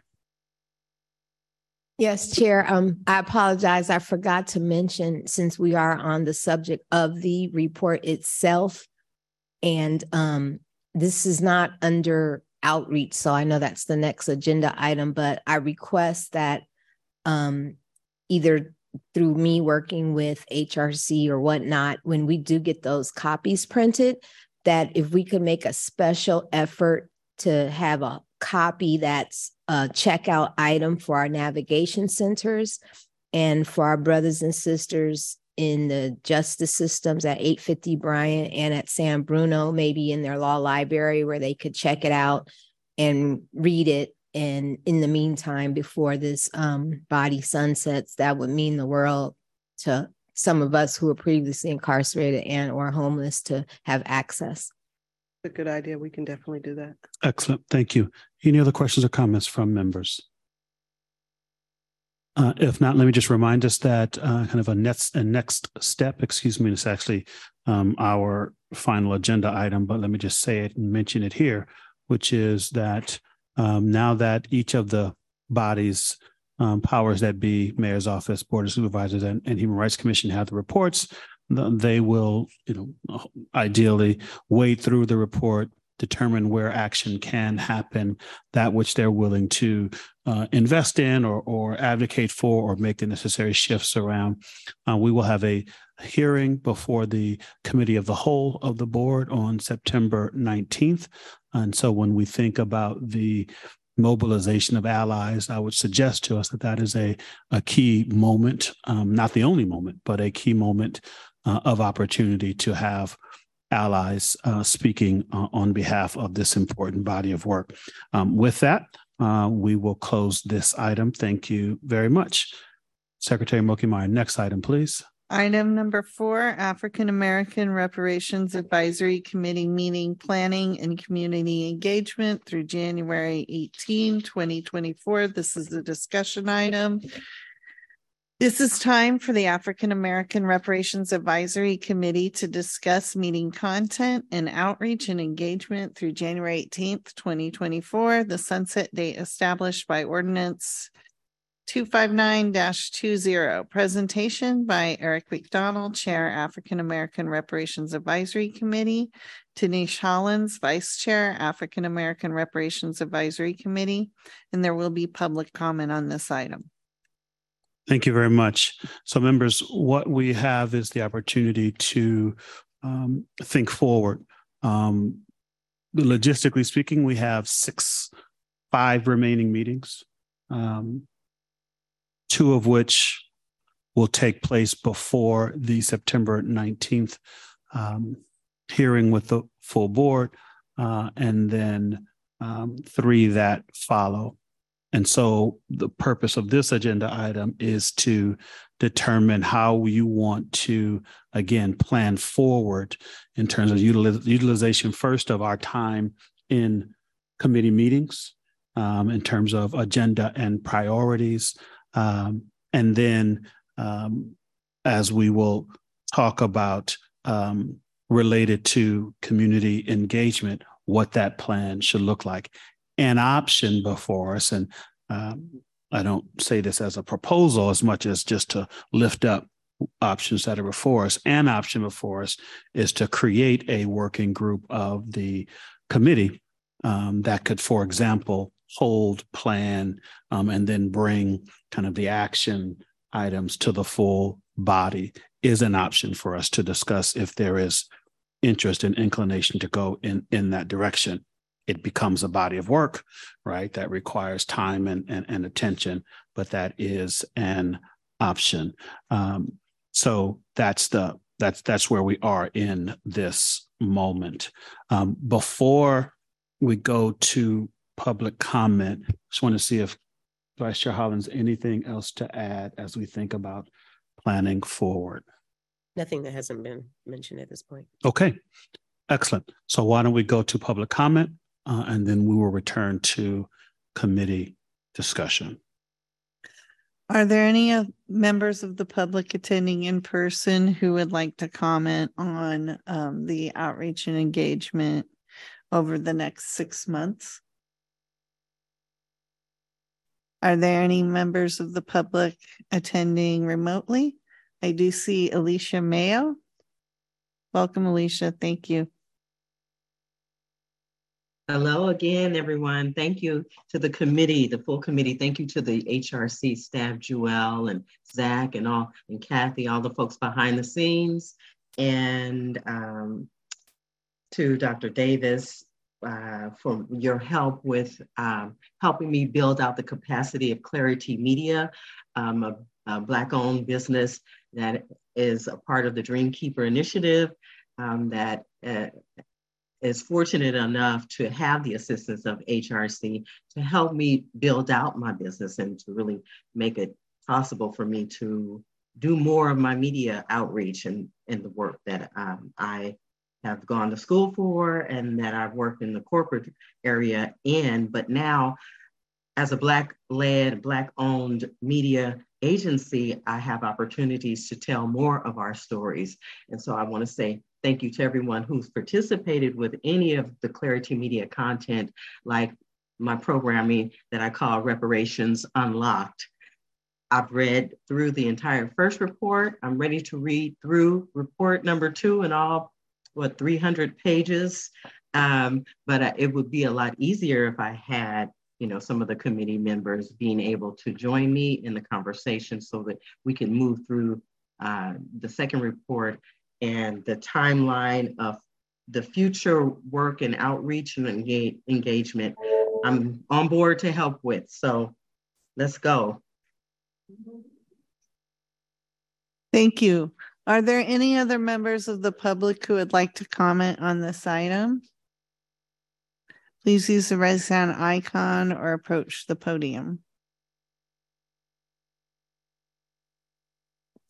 Okay, Chair, I do not see any members of the public. Thank you. Seeing none, public comment is closed. Uh, we'll go to members. Member Berry. Thank you, Chair. Um, I have a question for you. Do you or does anybody from HRC know if there will be another looping of the Black items by the president of the Board of Supervisors, like DKI and um, uh, reparations report. Will that be the same day again, like last time? Because that was very confusing.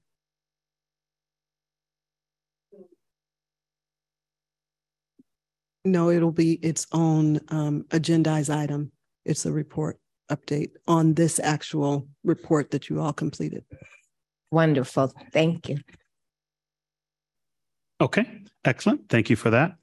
Uh, members, what is your pleasure with regard to, again, um, think both in terms of agendizing going forward, um, as well as community engagement um, when we think about, again, the activation both of Black community as well as allies, um, how we should think about approaching that.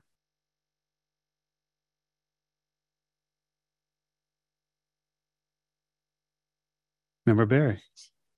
We asked the question, Chair. So my answer is um, I want to be transparent and feel like I did not work hard enough with the faith community. Although me and a member of the public have a really detailed um, spreadsheet where we can get dates that are still left and any information out to the faith community because we are talking about outreach and planning and, mm-hmm. and, and how to use these next meetings. So I would love to see more outreach planning all the way till the end and maybe plans after the fact of what could be done as an agenda item. I would also like to see a day of thorough um, planning for the September 19th hearing, as well as maybe more swag and possibly a rally and a little bit more shopping around to the clubs because contrary to um, member brown we did have a lot of support from the san francisco Crats and the actual san francisco democratic party all the way up to speaker pelosi who voted yes on san francisco reparations. So um, continue on our political tour which i think will be much more time for me than when we were trying to do this report. Excellent. Thank you very much. Is that you, Member Williams? Okay, please. I believe that we should focus more on school conversations, especially in history classes like world history, US history, mm. US government, because world history is talking about the Cold War and how the Russia basically told the United States, like, how are you promoting democracy, but not for Black people? I feel like including reparations conversations, stopping by at classes and talking about reparations in San Francisco would be important for the Black students in class, but also other students in class that don't understand what reparations is. Also, advocate for mo- more social media presence, especially with CBOs. And I know we have a Instagram account or something like that for SF reparations to since the conversation of reparations is being brought up with um, affirmative action um, being down and also international affairs being more talked about within um, communities and stuff like that. I feel like having a social media presence, like explaining all this um, legislation that we want to pass because it's very difficult to understand and many people don't understand like um govern how the government works and stuff like that and how they pass stuff. So i feel like having those conversations on a social media platform would be able to get to the younger audience like people my age like people all the way up to like 25 and stuff like that. Even older folks that are on like facebook and stuff like that. So yeah. Excellent. Thank you. Older folks on facebook. Ouch. Thank you. Thank you for that uh, Member Williams, uh, Member Irving. My daughter would appreciate that because I'm called the Facebook mom. So I don't know how to do Instagram and Twitter a little bit. Um, while I support the philanthropic and the ally work, I just I want us to make sure. I think it's important but I want to make sure that Black folks don't get lost again in this and that we take our focus off of our community and our people and them really being a part of this process from they were part from the beginning, but how do we stay in touch with them? Um, and so, in some of that outreach is like the things that are doable, how do we continuously like show that there are there's movement right? So while we're waiting all this process and some of the things that we have to do, what in the report can we start that we've already started, what we can continue to work on that we keep engaging the community and letting them know that it's happening um, so that they don't feel like nothing is happening while we're moving to another arm, which is getting the our allies on board. Um, and then I, I'd really like, I know that I think I remember there was someone in public comment who talked about their age and being an, a senior and that they may not live to see this. And I want to make sure the things that we can do that we're focusing on, uh, that we focus on what we can do for our seniors and our elders and making sure that some of that stuff is happening. Um, the one, the things that we can push that's in this report that don't require all the approvals and city attorney folks and all those things that we can be doing and that we are going into places where our seniors are and keeping them abreast of what we're doing so that they don't also think this is just another failed thing where y'all pulled my voices and did nothing. And so if we can put our focus on our seniors and then those, even if it's just check-ins with community to engage, let's all read the report or here's some progress monitor, some progress monitoring so that we don't lose them. Mhm. Excellent. Thank you. Member Landry. Yes, well, I think mobilization, you know, ideally is is something that I w- I would like to focus on or see us focus on and reaching out to the hip hop community because let's face it, anytime you want to get the word out and get people excited, just like I just seen I just saw a Skittles commercial and you know they got rappers, dancers, and all this stuff. I mean, who can imagine, right? Everything is hip hop first. So if we and and this is a connection, by the way, that uh simplifies these plans because all oftentimes when you're talking to our people about these plans like you was just mentioned it's very difficult to get them to see that look if you don't read the executive summary or if you don't go you know chapter by chapter don't expect to really understand really have the uh what is that? The um the full scope and understanding of what we're trying to do overall. So i think if we i, I don't i don't know about uh the timeline but we really need to to make a great attempt to reach the hip hop community because that's what a majority to a young people are looking for guidance. And the social media platform can come hand in hand with that. Um number two just real quickly about next month being black august right? Now, I know it's not popular sometimes necessarily when we're talking about organizational mobilization, right? But th- we need someone else too in our community to carry the baby. Not, and maybe I should say it like that, but we need these organizations, Black organizations. When I think of like the Black Firefighters Association, right? Or the Black, or even uh, the Black Police Officers Association, how do we give them some type of marching orders so they can reach their exclusive connections that they may have that goes across San Francisco and even abroad. So if we can keep them two things in mind, I think we will do some justice moving up to September the 19th. And lastly, I forgot to thank um, Supervisor Walton for uh, putting this. I just wanted to mention that um, task force together. So um, thank you, uh, Shamann Walton. Thank you, Member Landry. Member Berry. Thank you. Through the chair, I like to agree with Member Landry on the hip hop community. Uh, hip Hop Congress actually wrote a song about San Francisco reparations. Director Davis, your name is up in it, and um, a few of our names is up in it. It's really a powerful song, and I think if that song could get put out, that would be um, wonderful.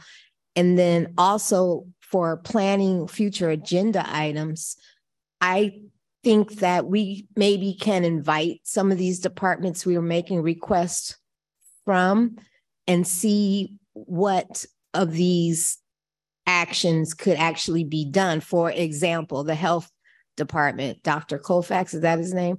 Yes. Um, if he's invited back, I believe he was here. I'm not sure if he was. But anyway, if he's invited here, we, we can go over some of these items and, and see what he's capable of doing and what how much funding he thinks would be required to accomplish some of it, as well as uh, the Board of Education. Um, I know they are they want to partner with the reparations department. Um, what can they commit to on these recommendations? Same with City College San Francisco. They want to um, partner with the reparations committee. So call some of these departments in that we've asked them to uh, repair some harm and come to a consensus on some of the things they could do, like apologize to, you know, to the black community. Those that doesn't cost anything, but um, heart. And those could be some agenda items that we can add. Thank you. Thank you. Any other thoughts? Again, planning forward. Hearing none. So what, what I'm going to suggest, um, and, um, okay, yes, I see. Thank you. Uh, Member Martin, Freddie Martin, please.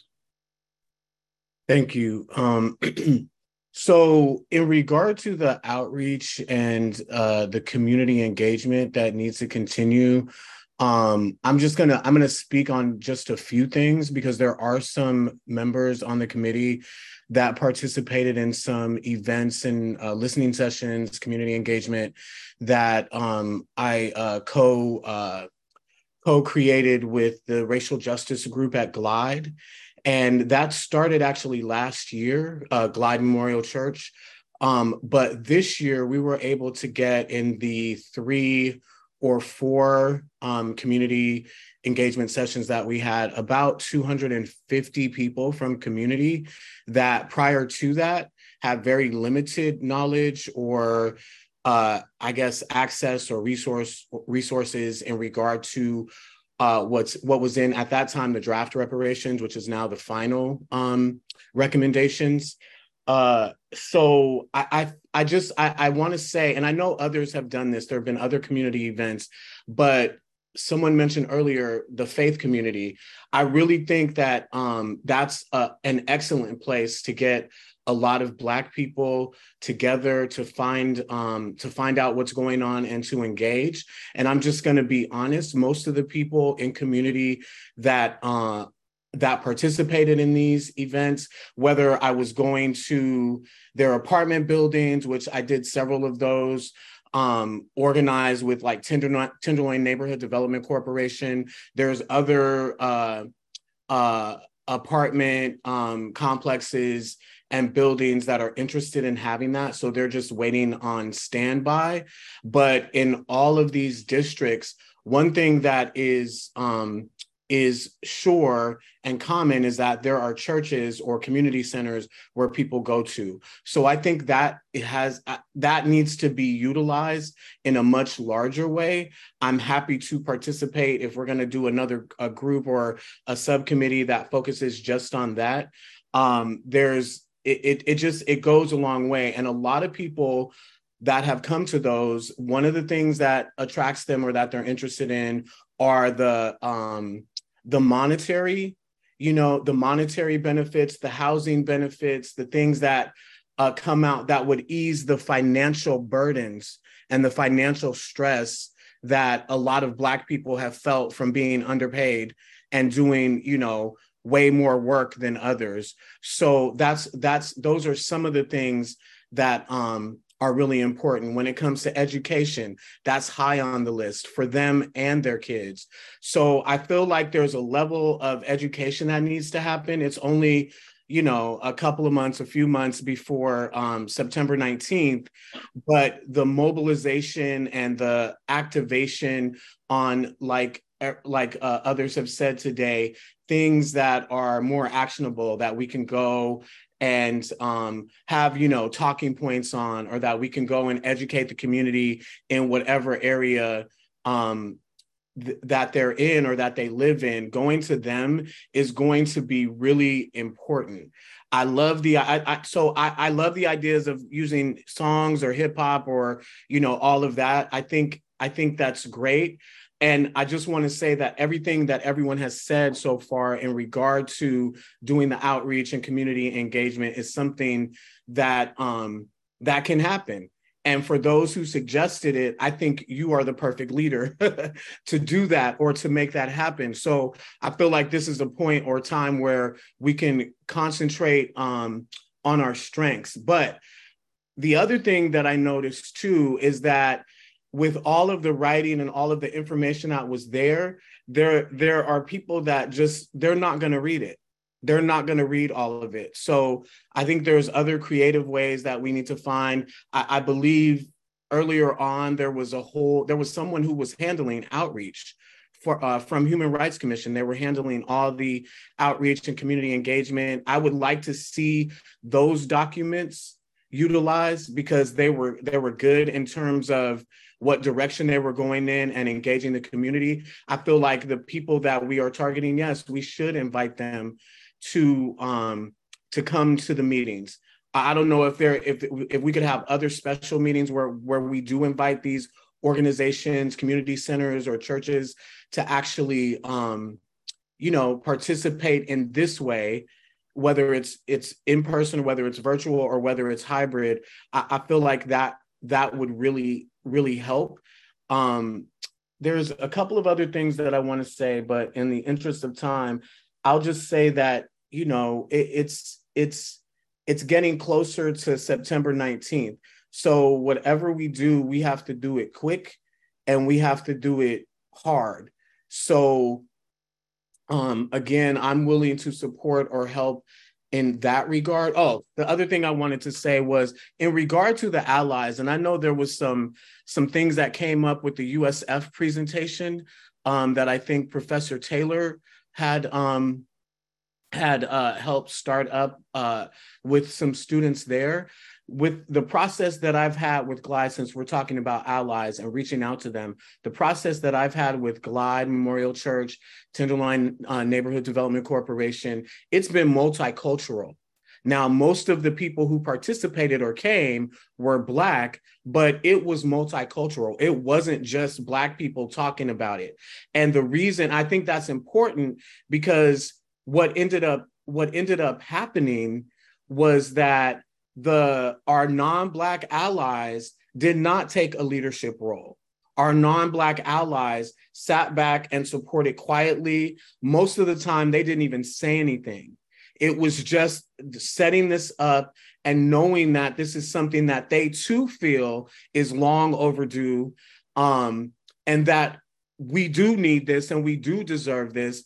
The they're they're they're on board and they're coming to the meetings when they're invited. They're, you know, speaking on the talking points, but we can't miss that because there's again others have said earlier that you know there's Jewish people, there's other cultures that have received different types of reparations or treaties or whatnot, and they support what we're doing. So I'm just saying that that was a model that we used there in terms of the entire community and it was centered and led by black people and most of the people who responded were black. So I, I just I, I i can't say enough about going to where people are at. When we want them to get on board we have to be there where they are. And if that means in their apartment building in a community room um, that's one thing. I, I can say another good resource are people uh, uh, buildings, apartment buildings, or organizations that have like their own advisory committee, or they have their own tenants association, or they have other groups that are dedicated to focusing on a lot of the issues that are happening in their specific place or their specific organization or their specific community that that's those are people that we can reach out to um, in supporting have holding more listening sessions. Thank you very much member martin Appreciate your thoughts and ideas. So um, let me just ask a question of staff. I don't know if Brittni, I, I think, is online, um, but other staff may know. And that is, um, we did some outreach uh, over the last, it may have been a month or so, um, but we were asking folks to sign on as an endorsement um, for this work. What I don't know, my question is whether that was both individuals and organizations. And in particular, if it was organizations, is there a, um, a list of those that we can get?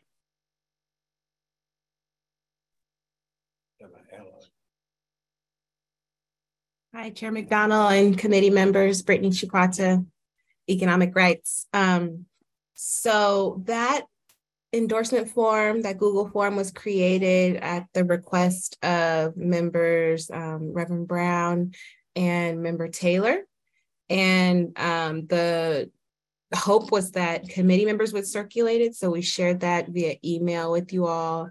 Um, we were not circulating it with organizations. It was for the the committee's utilization to kind of pitch to other organizations. So we can definitely pull who has signed up so far but um, it was really intended for your utilization, kind of growing off of the statewide Google form, Google endorsement form that was created for the state reparations task force.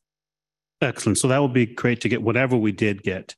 Um, and, and also just as an opportunity to remind members that um, you have that document and the opportunity to enlist, again, allies that are in your network um, however you define your network. Um, that is a, if you like literally point and click opportunity to reach out to them and have them um, respond gives us an opportunity to gather and coalesce um, organizations um, that we can then ask them to be mobilized when when it's ready, not only the 19th, but other times as well. So if you would please do that. Uh, can we, can that be distributed to the committee again, please? Of course. Excellent. Thank you so much. Yes, Member Hollins. Um, I was also wondering, I can never. On. Yes, this thing don't like me. Um, so in addition to the organization sign-ons, I'm just thinking about with all the community engagement individuals, people who are here in other places that have roots in San Francisco, how do we create a sign on so that we can also continue sending information about where we are in the process and to your point to mobilize individuals in, in addition to organizations. So just curious as to where that information could be stored or housed, if there's a platform um, that's already being used, or is that something that would have to be a separate effort? Director Davis. Through the chair, I will just say there are um, several tools that we've used for other partners and groups that we work with, whether it's the LTF, the Latino Task Force, or Mega Black, where they've used them in the past to push out petitions, but also to sign to sign people up and to be able to continue to share information via newsletters. So there are tools that we have um, available that we can um, maybe I can work with Zach to be able to to share and highlight how they work, and the body can decide if they would like to use them. Excellent. Thank you. Member Berry.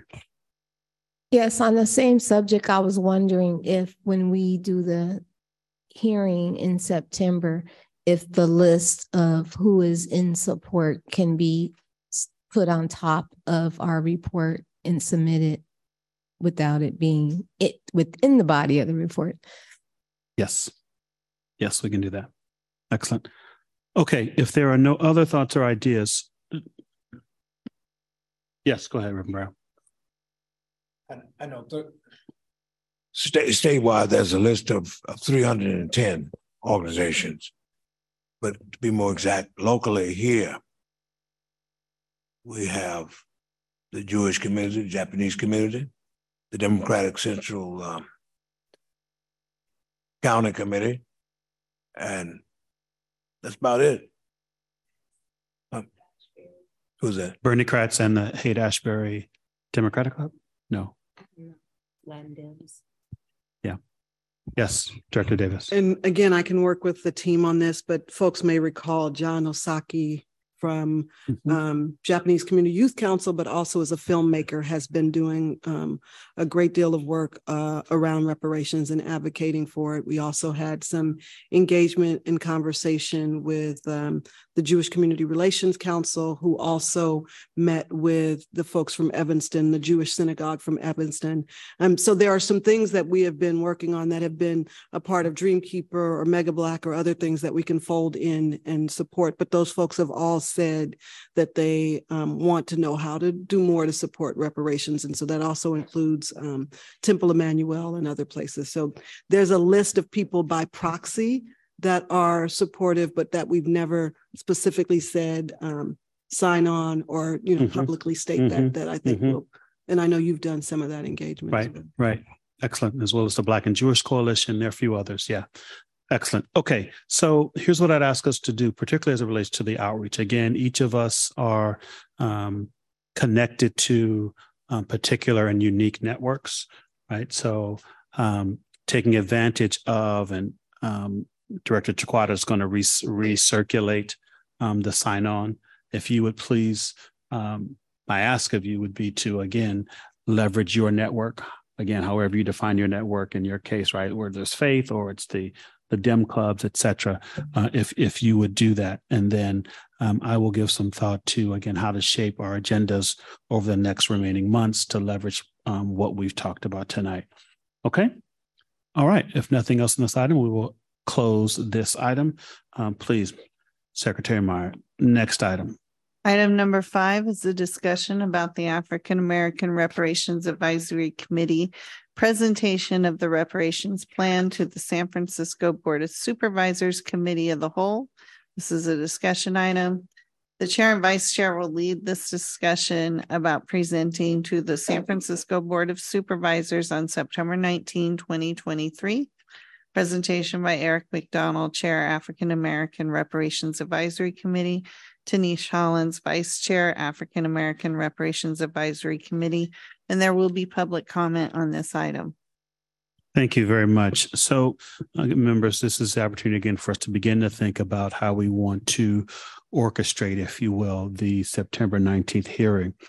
What we don't know at this point um, is how deeply the report will have been absorbed by uh, board members and whether they'll come into chambers ready for discussions around action or more cursory review of the report. We just don't know. Part of what we I do want to encourage us to do, and this is again one of those um, leveraging our networks and relationships where each of us have them with the board members, board supervisors, um, is to between now and then, um, and I think this is something for allies as well, but really um, engaging their offices to encourage full absorption of the report with an intention of coming um, forward in September to be ready to talk about action versus again um, a cursory review of the report, um, which obviously we will be prepared to offer a summary and um, um, as we did with the draft. Um, but ideally, that becomes a space where we're talking about action. So, wanted to see that. Um, Vice Chair Hollins, anything else you want to add to, again, how we begin to think about the September 19th hearing? I would just there we go.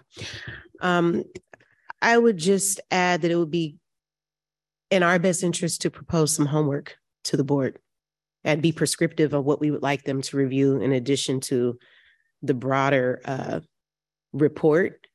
Um, there are committees amongst the board. There may be ways that we can divide what we're asking them to focus their attention on based on the committee. Um, we've already named that there's low hanging fruit. It's been acknowledged that there's low hanging fruit. Are there specific things that we can ask them to be considering? Um, my mind is going towards what are the action, what is the homework and what's the action that we can be pointing toward so that um, it, it's not only a review of what we've completed so far, but that there's a very clear ask and they've had time to prepare for it. Excellent. Excellent. Okay. Um, so again, I want to go to public comment uh, uh, on this item and then return to committee discussion. Some members, as we're listening to public comment, also um, give thought to, uh, in particular, what Vice Chair Hollins just raised in terms of how we might actively engage the Board of Supervisors leading up to uh, in terms of assignments and asks. Please, public Are- comment. Are there any members of the public attending in person who would like to comment on the presentation and engagement to participate in the presentation at the Board of Supervisors in September this year? Okay, I do see members of the public attending remotely who would like to comment on this item. Carolyn Gage.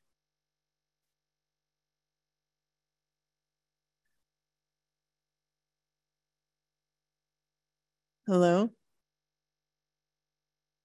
Okay, we can't hear Carolyn's audio. So why don't we go to Alicia Mayo and then try Carolyn Gage again? So Alicia? Hello again, everyone. I'm still with you. uh, I want you to be encouraged. Um, I'm I'm right here trying to remain encouraged myself. But on September 19th, um, I would love to hear from the Board of Supervisors about the things that they have done to move all of this forward, you know, between the time that we met last and now, you know, like you're trying to prepare allies to come prepared to talk about how they support reparations and, what their actions have been. I want to hear that from the Board of Supervisors. And then I just want to say that the discrimination was intentional and race-based harm. The repair must be intentional and race-based. And um, that's it. Thank you all. I love you all. Thank you. We do have a member of the public in person who would like to comment.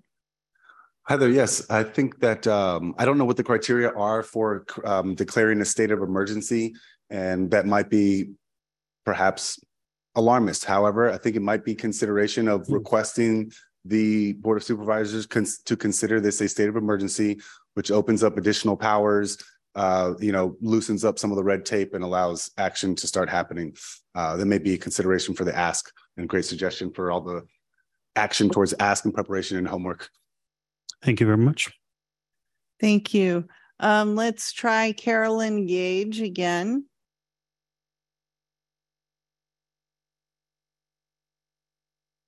Okay, we will move on to Denisha Coleman. Hello, can you guys hear me? Yes, thank you. Hi, yeah, first and foremost, I just wanted to show my appreciation. You guys have done a, a marvelous job.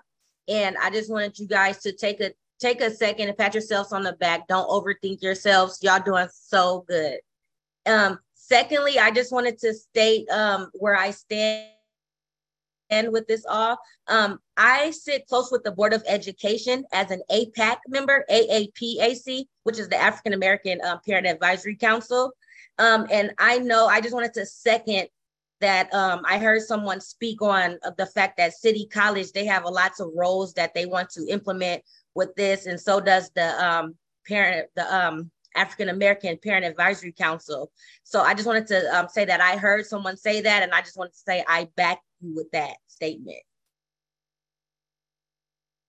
Thank you. Um, are there any other members of, oh, I do see Carolyn Gage's hand raised again.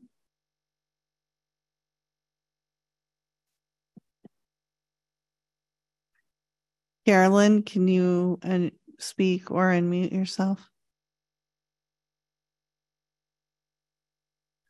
Okay, well, we're unable to hear Carolyn Gage's audio. Are there any other members of the public attending in person or remotely who would like to discuss um, the presentation on September nineteenth to the San Francisco Board of Supervisors?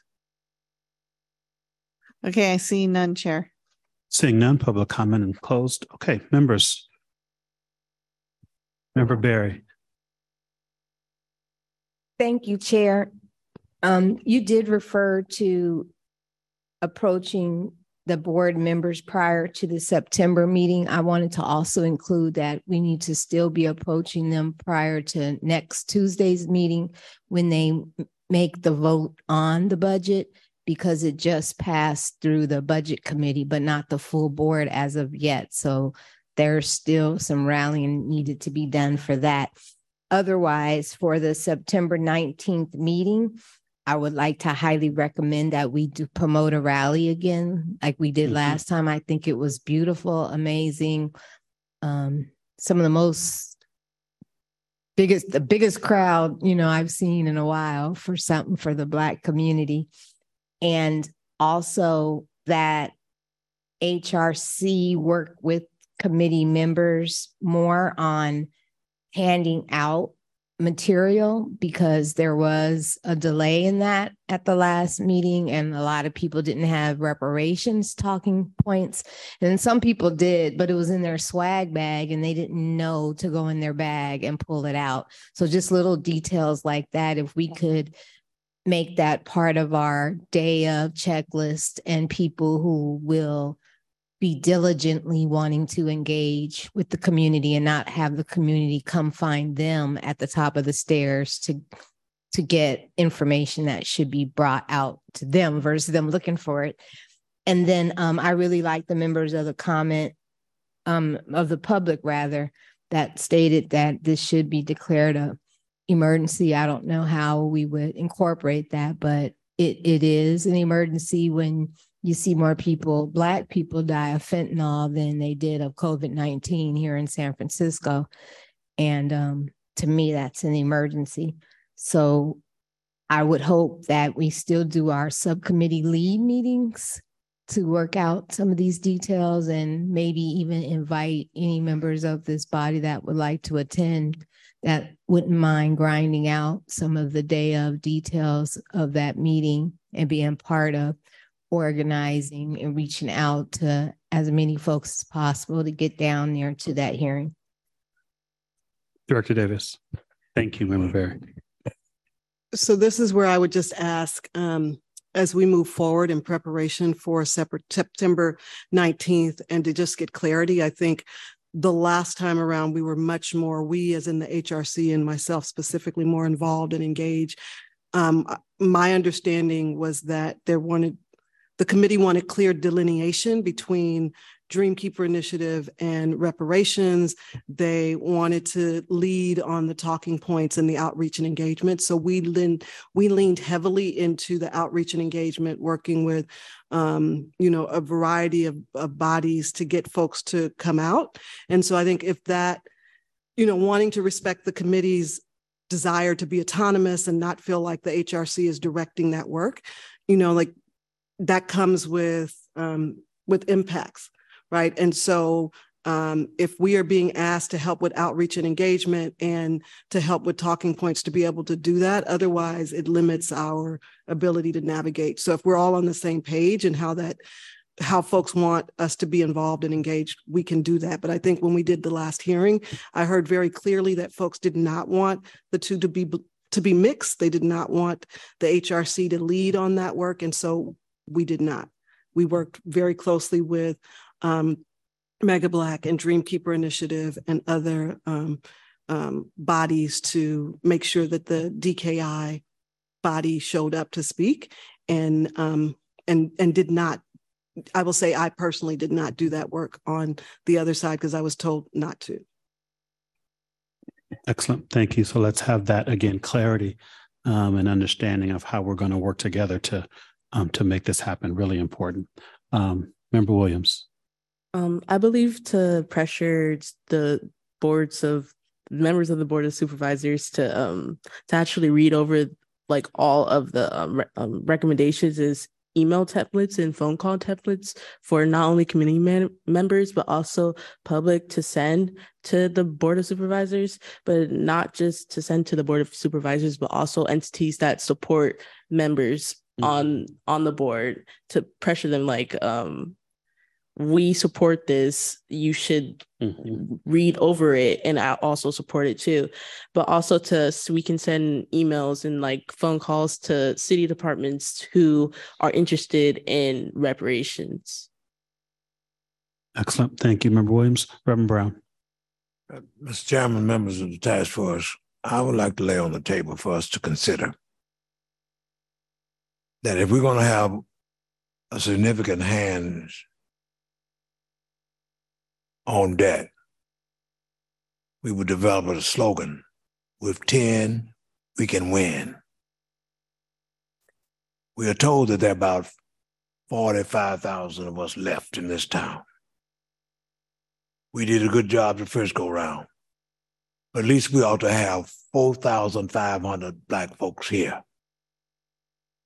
If we can get them up there in the Fillmore and in Bayview Hunters Point to eat barbecue, potato salad, and to have some spirits, and they are there in the numbers.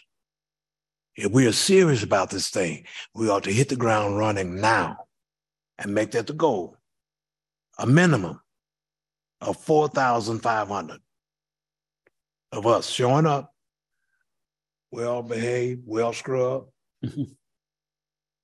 standing. Now I'm 82 and I'm game for that too. Excellent. Thank you. Let's move for that. Thank you, Reverend Brown. Yeah. People like Joshua was at in that battle of Jericho. And when they marched around, walls came tumbling down. We ought to have people all around the city hall. Yes, sir. Love the vision of that. Absolutely.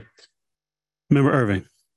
Um, I don't know, Director Davis, when you were saying there were so, there were some folks who clearly asked that the HRC not be involved um, in that last one regarding reparations, and I don't don't speak for the whole body, but I do know that there is some deep connection with Black folks in Mega Black and in Dream Keepers Initiative that can really get that 4,500 or so folks here. And so I personally am asking that um, the HRC not be excluded from helping to do outreach, helping to tap into the networks that you have, and that we just do it in partnership. I don't understand why it's, it's would yeah would be totally separate especially when dream keepers is one of the recommendations that are in this report is that we continue to figure out ways to fund it.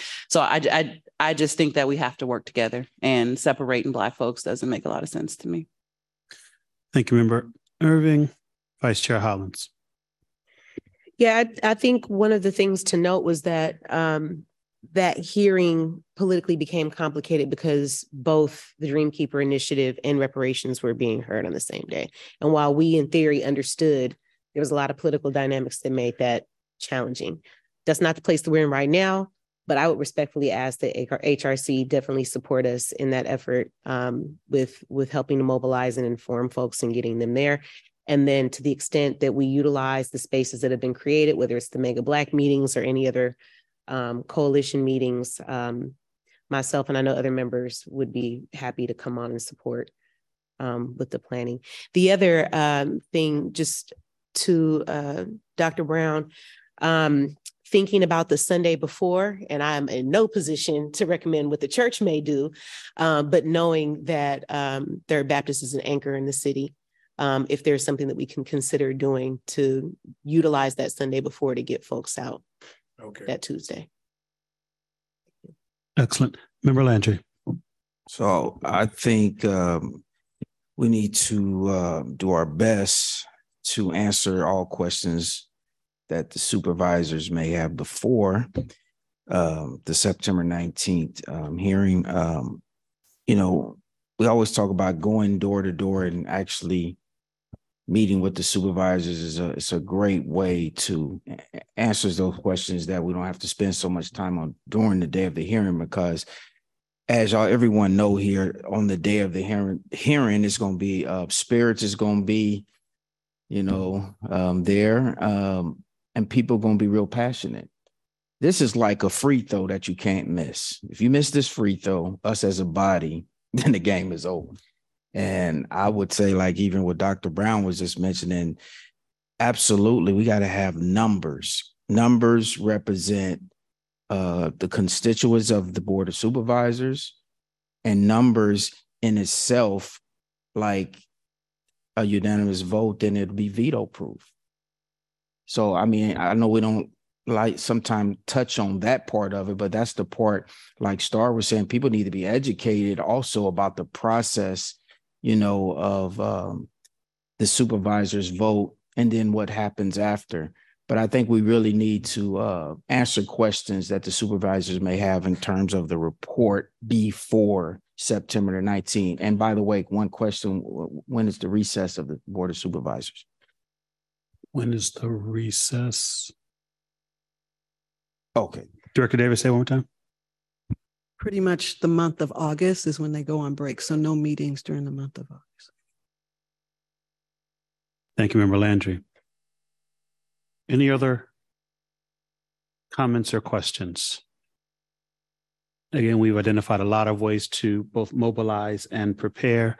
Um, uh, as Member Berry referenced, I will bring the subcommittee chairs together to, in particular, talk about day of planning um, but again, want to encourage and ask each member to do your respective outreach, not to every member of the board, but where you have the relationship um, to again both address question, but and um, uh, identify where they are ready and prepared to make commitments. We want them coming on the 19th prepared to take action and not simply review the report. So, uh, if Member Martin, sorry, Thank you for reminding me.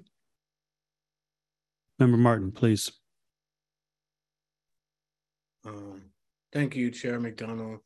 Um, I just want to add, I haven't haven't heard this mentioned yet, but I know in some of the successful campaigns in the past that I've participated in, uh, mobilizing a group of community stakeholders, and it can be some of our already named allies, some new allies, and group just groups of the community um, can have meetings, can ask and request for a meeting with their district supervisor or the deciding um, supervisors. Well, it's going to be heard by all of them, um, but specifically the budget and finance um, supervisor uh, members as well. They can hold meetings so that and go over some of the um, some of the items or some of the the main points that that we're working on as well and sit down with them and make sure that it's top of mind for the specific supervisors that are representing them so that's another way to get that education and get the um, information to the supervisors and have them thinking about it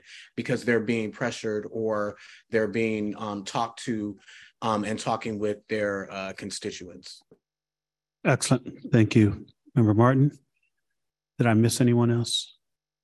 Okay, excellent. With that, then we will close item number five. Thank you, members.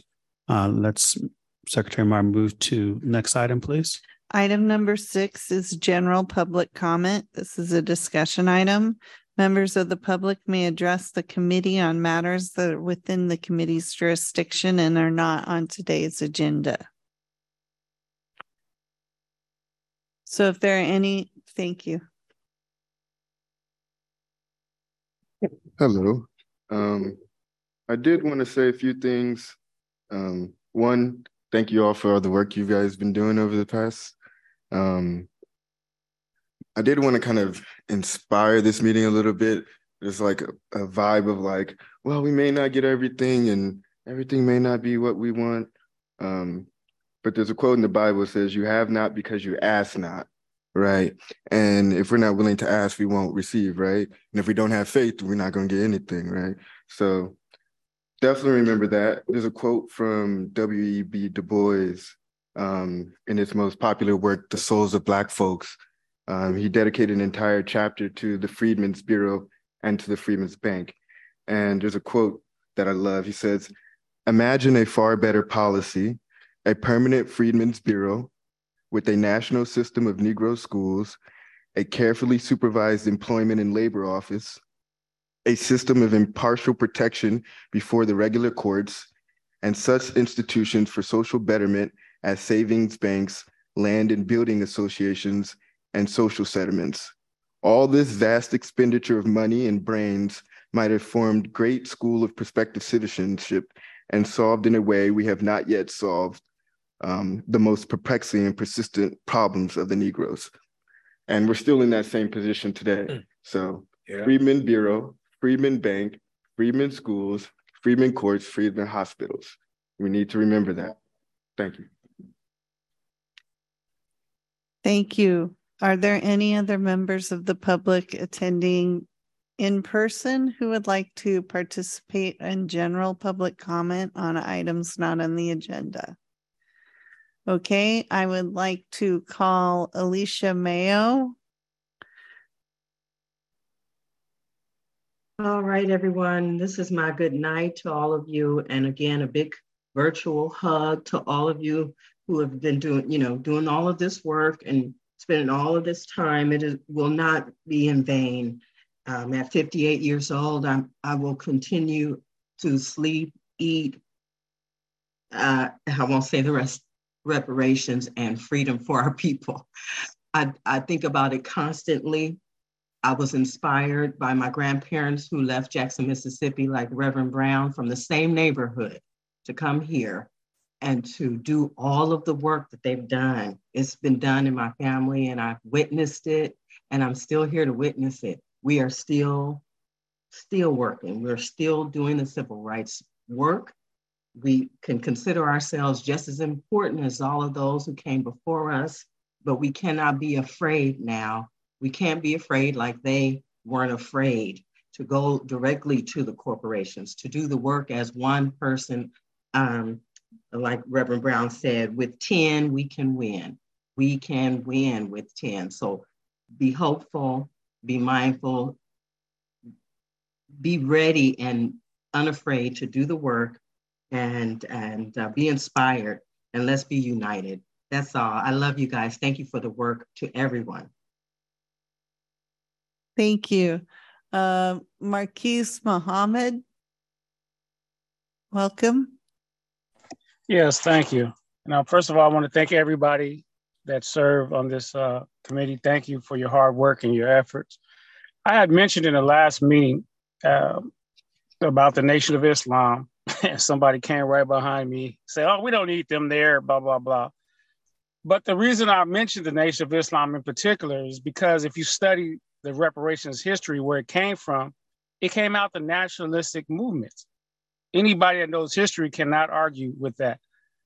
And it it's you know I was quite livid to a certain extent that it, it, we wasn't even offered a seat at the table, or the Nation of Islam itself wasn't offered a seat at the table, knowing that this is where this movement came from. Back in those days, in the 50s, 60s, and 70s, when you was talking about reparations, some organizations they just wanted to integrate.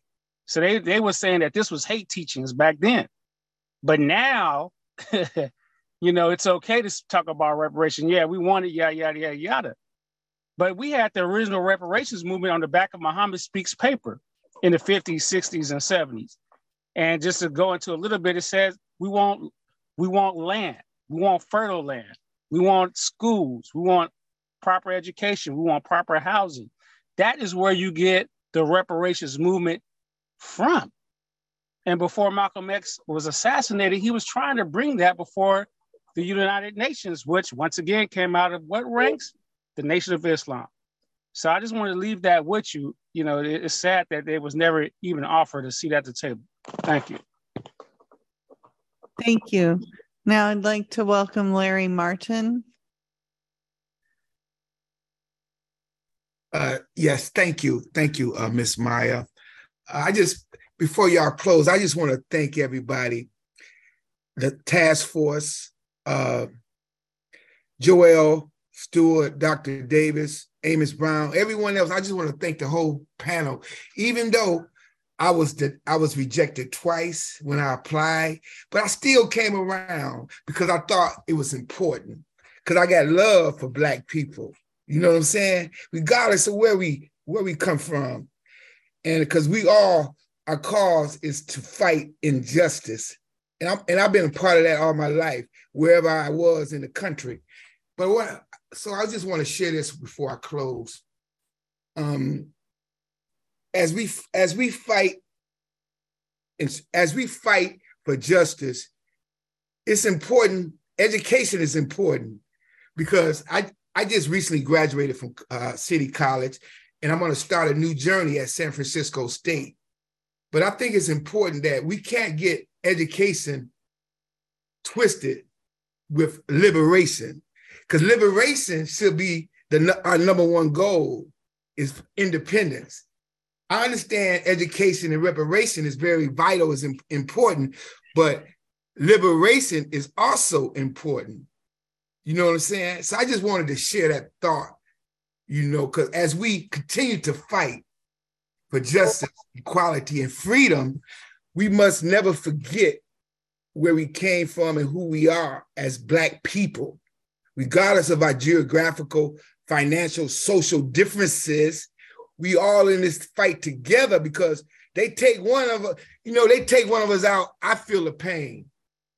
If we, if you, if you related to me or not, I feel the pain.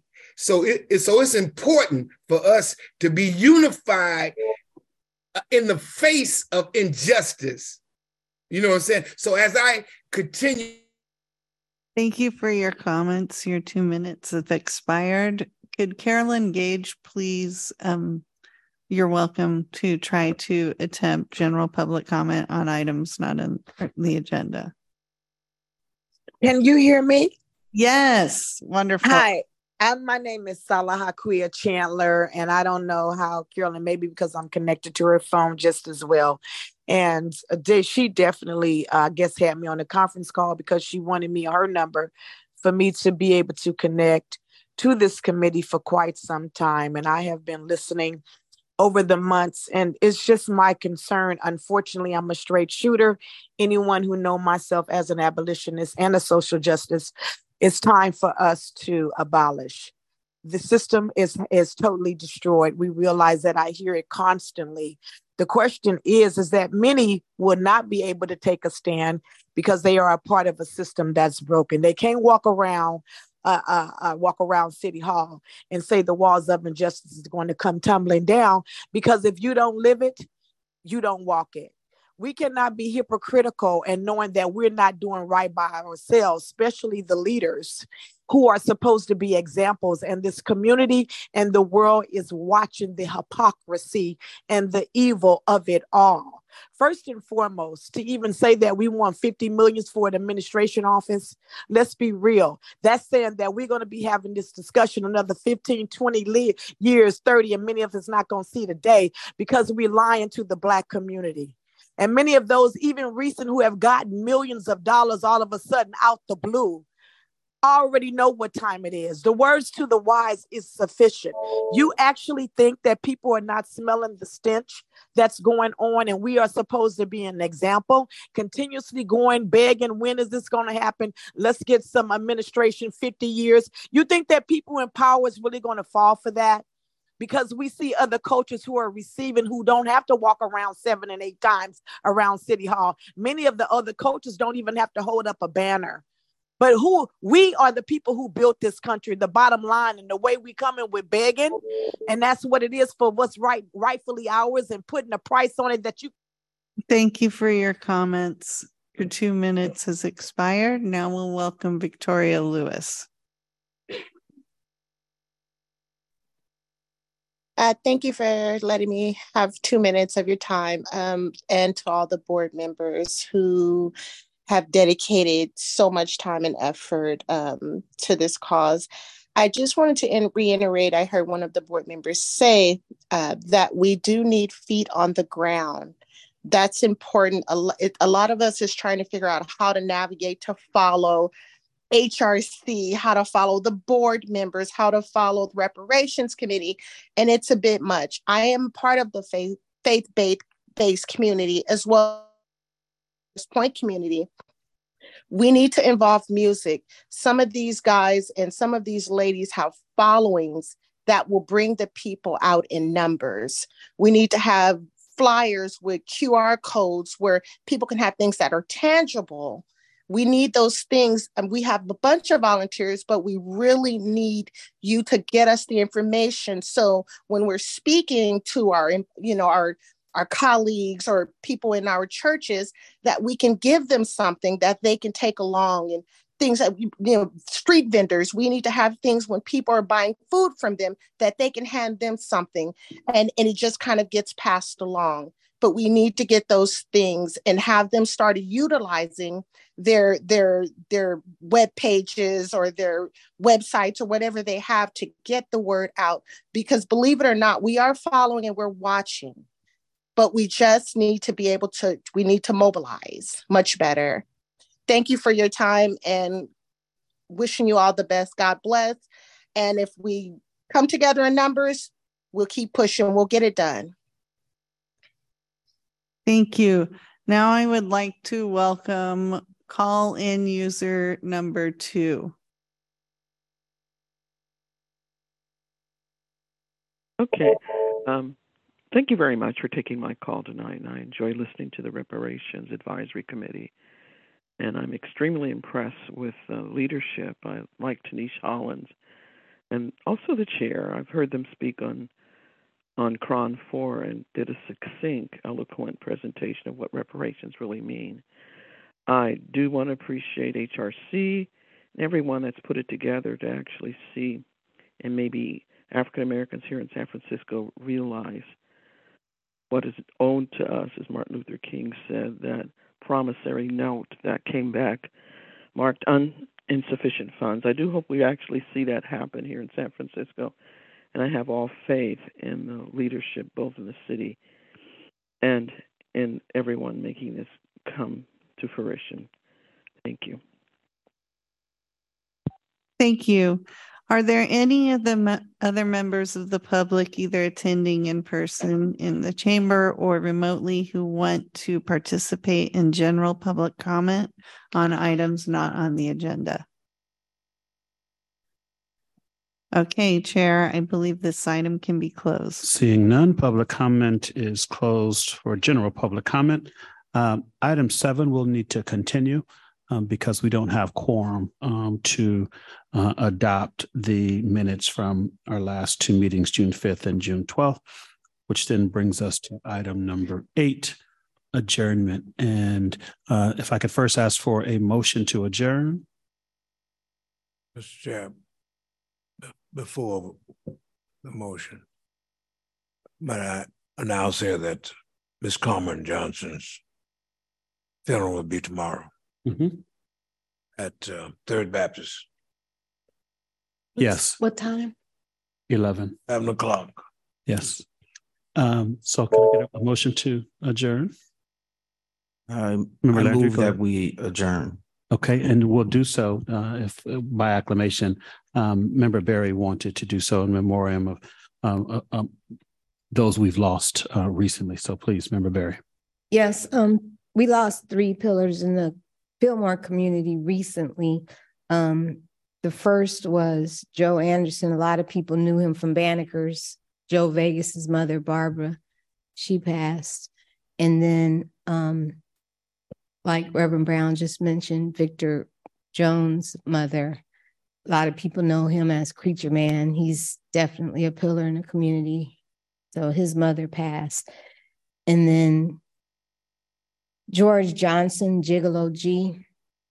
He's one of the ones that, well, first of all, if you knew anything about music in the Fillmore community, you knew Gigolo G.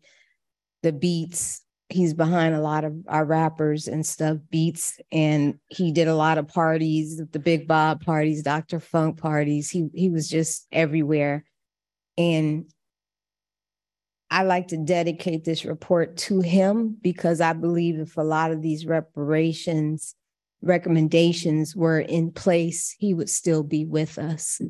And um, I heard Dr. Davis at the top. I don't know if she wants to speak on her loved one or not, but I see her in pain. And um, I, I just want to acknowledge your family member too, as well. Thank you so much. So we will again adjourn in honor of those that we have lost. Uh, with that, we are adjourned. Thank you all so very much for your time and attention tonight. Thank you.